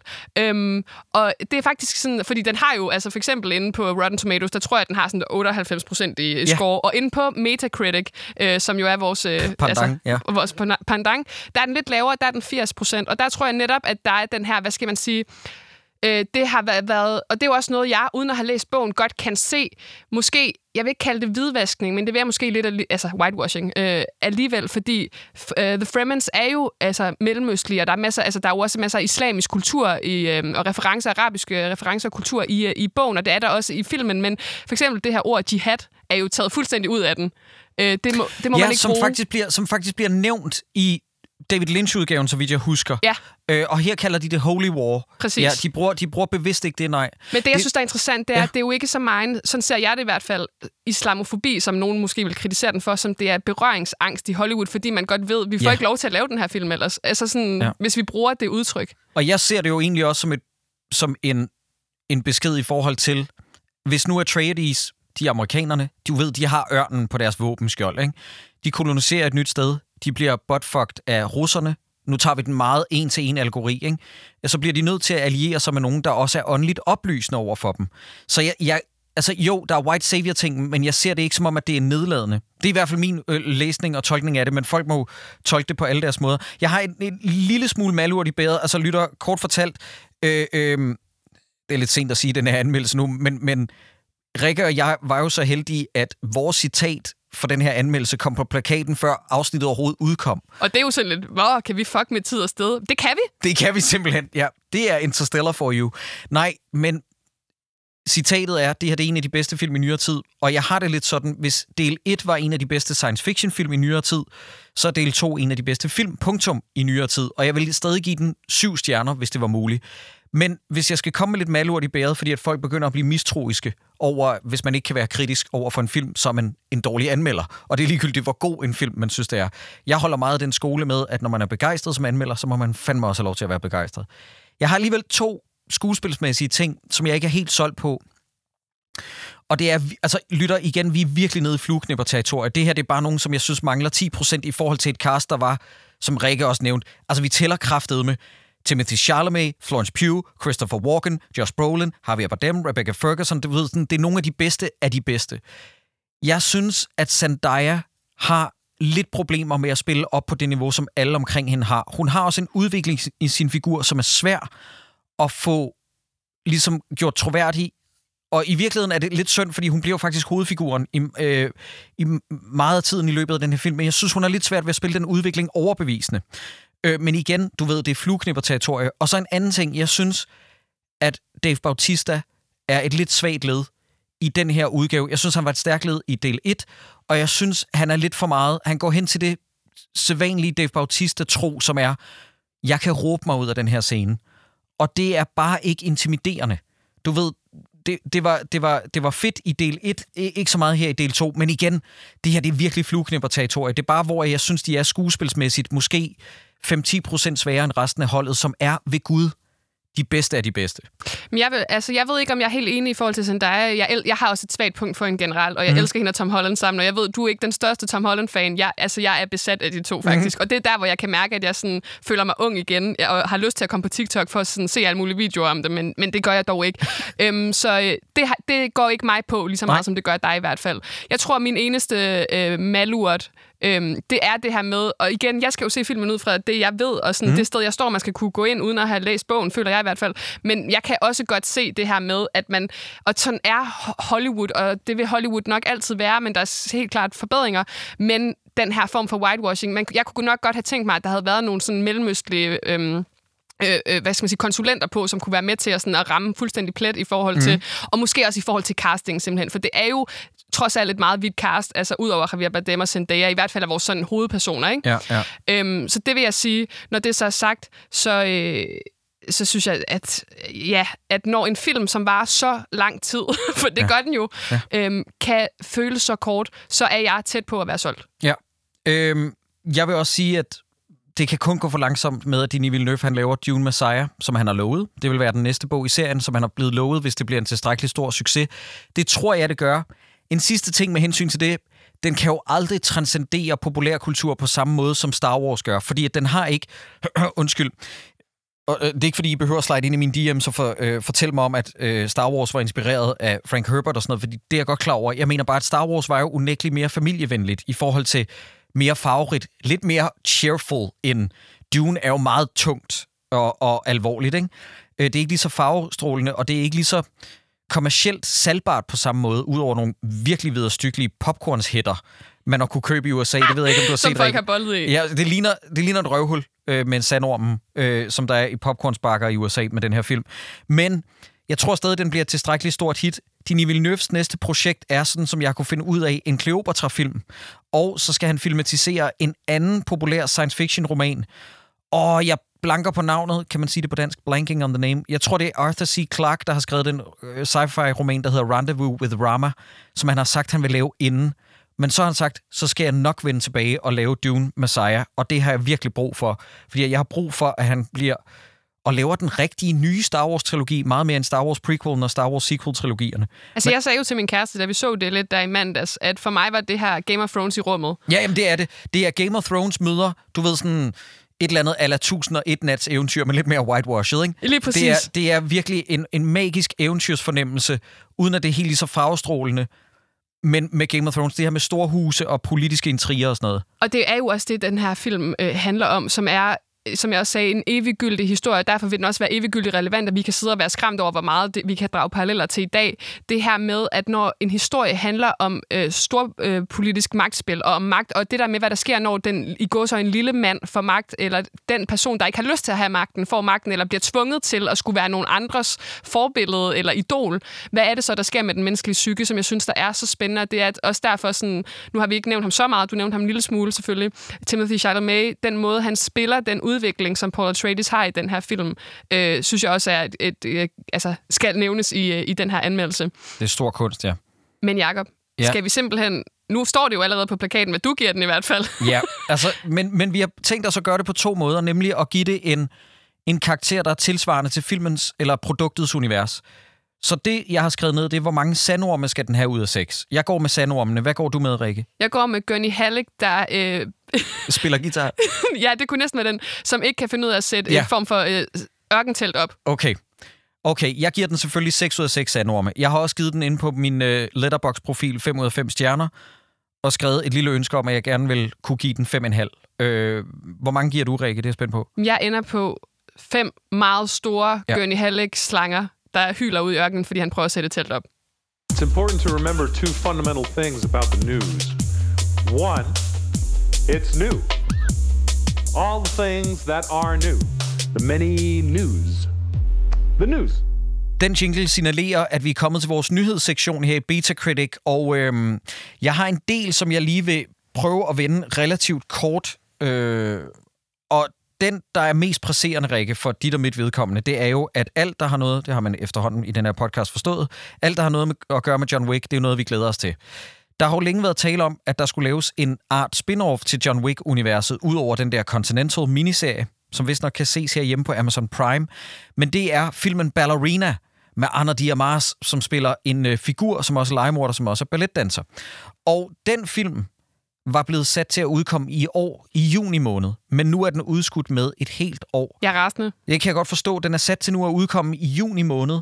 Jeg mener, det er den 7. juni 2025. Og grunden til, at den er blevet udskudt med et helt år, det er fordi, og det her det er Filmstudios udmelding, det er, vi er rigtig glade for den. Instruktøren Len Wiseman har gjort det bedre, end vi havde regnet med. Men vi skal alligevel hive Chad Stahelski ind for at lave reshoots for at gøre actionsekvenserne endnu federe. Og jeg er lidt bange for, at det her det er producersnak for actionsekvenserne er dog shit. Og du ved sådan, Star. Ja, nej, nej, oh, okay, god reference. Øh, Keanu Reeves band i øvrigt. Men øh, det noget kunne tyde på, at han ikke har kunne finde ud- af at filme action på den måde, som filmens univers ligesom har krævet med de andre John Wick-film. Mm. Det er det, jeg er lidt bange for. Men Chad Stahelski to the rescue, han kommer altså- altså ind og laver grundige reshoots. Jeg tror også, at de vil buffe den op på en, en, en R-rating, så det virkelig kan, kan ses, ikke? Ja, altså det er det, vi skal have 100%. Så kan jeg også godt vente et år. Men altså, jeg har det jo altid sådan, det ved jeg ikke, hvordan du har det, men lige så snart noget, der er reshoots på, så er jeg altid sådan, Ugh. Ja, jamen jeg er heller ikke glad for det. Til gengæld, så betyder det så, at The Crow-remaken bliver rykket frem og tager den slot i biografen, hvor at Ballerina skulle have ligget. Så The Crow-remaken udkommer i juni måned i år, og det bliver med Bill Skarsgård som Eric Draven, tidligere spillet af Brandon Lee, Rest in Peace. Peace. Har du set, uh, har du set billederne fra den, Rikke? Nej, og jeg har jo heller aldrig set den originale. Nej, okay. Øh, det er heller ikke, fordi jeg skal lege ekspert på... Øh, det var faktisk en af vores... Øh, en, eller en af mine venner, øh, David Sakurai, som er skuespiller, der insisterede på, at han skulle ind og snakke om den i en anden podcast, som jeg laver. Altså, øh, øh, insisterede, det lyder så voldsomt. Det var, det var Han med stor kærlighed. faktisk direkte. Ja, det gjorde han faktisk. Men, men han er jo kæmpe glødende Brendan Lee-fan, Mm. som døde under indspillingerne til den originale The Crow som er en tegnefilmsfilmatisering. Den udkom i 94, den første film, og den, den er svær at opstøve i Danmark. Jeg mener kun, du kan se den på Apple TV. Men jeg fik set den sidste år, det er en fremragende film, fremragende soundtrack. Nine Inch Nails, The Crow, øh, The Cure, undskyld, i The Crow, jeg kunne blive ved. Men i den her nye udgave, der er det Bill Skarsgård, og det ligner, at de har prøvet at få ham til at ligne en face-tattoo-rapper. Kan du huske, hvordan Jared Leto så ud som The Joker i Suicide Squad? Jeg har meget om det stadigvæk. Ja, det, det, er, det er frygteligt, og, og altså lige så meget glæde, jeg havde i, at der skulle blive lavet en The Crow remake, som jeg egentlig faktisk havde applauderet og set frem til, fordi jeg havde fandme arbejdet på den i mange år. Lige så meget forsvandt al min kærlighed til det her projekt, øh, som, som den var dukket op med, med de her billeder. Men jeg håber, jeg tager fejl. Og The Crow-filmen står altså til at udkomme i juni måned i år i biograferne med desværre en face tattoo rapper som Eric Draven, altså Bill Skarsgård, der har face tattoos og, og, og sådan en åndssvag hestehæl og kortklippet pandehår, og jeg, jeg ved ikke, hvad det er, de er gået efter. Jeg synes, det ligner en viderestykkelighed. Nok om det. Jeg har to andre nyheder, og den ene er en lidt todelt, men det er kommet frem, at min elskede Tom Cruise, som er mit problematiske safe space, manden er en galning, jeg elsker ham, øh, han skal være med i Alejandro Inarritu's næste film, manden, der har lavet The Revenant blandt andet, og øh, Birdman, hvor at Tom Cruise skal spille med, og at det ser også ud til nu, at Tom Cruise får en betydningsfuld rolle i den sidste Quentin Tarantino-film. Okay. Den, der kommer til at hedde The Critic, Ja, som jo handler om en filmanmelder. ja. Og øh, udover at Quentin Tarantino elsker os så meget, at han laver en goddamn film, der hedder The Critic, som jeg er vild med, når vi hedder Beta Critic. Noget andet, jeg bare skal have, og det kan kun gå for langsomt, det er ideen om Tom Cruise i en Quentin Tarantino-film. Jeg kan, altså, jeg kan jo slet ikke se det for mig, men Nej. det er jo det, der sker nogle gange. Det er jo ligesom, da Channing Tatum skulle være med i The Hateful Eight. Nu har Ja. han ikke en særlig stor rolle, men jeg var jo bare sådan, altså, hvad fanden? Ja, hvad foregår der? Og det er jo de der cast, lidt ligesom Austin Butler også i Dune del 2, ikke?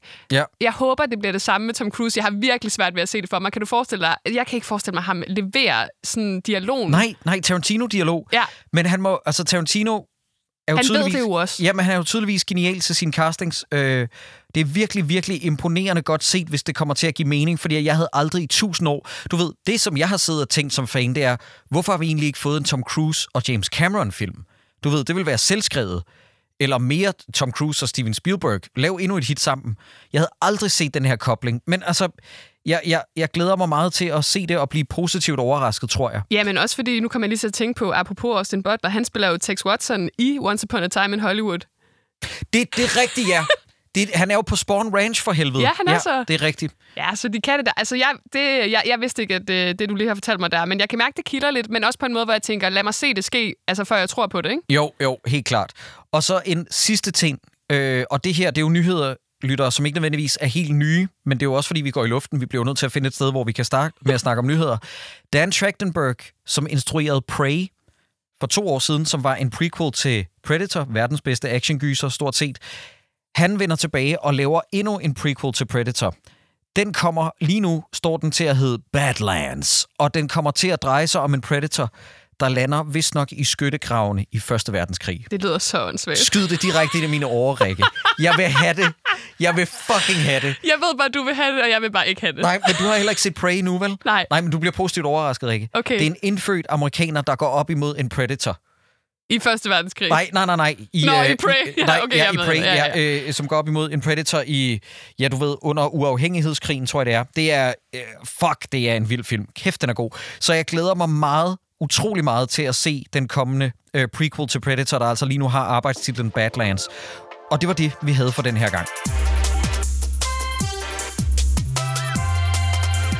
Det var det for den her episode, vores første afsnit af Beta Critic. Næste gang så regner Rikke og jeg med, at vi kommer til at se biografgyseren Night Swim, og så den stort anlagte Netflix-serie, der har titlen Three Body Problem, som er bygget på en meget populær science fiction roman.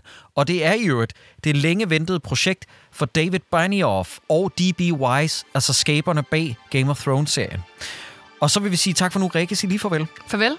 Tak for nu, og tak til Arkaden for at give os den her mulighed for at lave den her podcast, og tak til Jakob for vores brug af Studie 25, og tak til Mark Stensen Nielsen for at lave musikken, og tak til Mikkel Jul Gregersen, som har lavet logo samt klippet episoden. Og ikke mindst, tak til dig, lytter, fordi du har givet lyt med. What a story, Mark. Game over, man. Game over. This is a pretty hardcore origin story. Dust the fucking car. Dust the fucking car.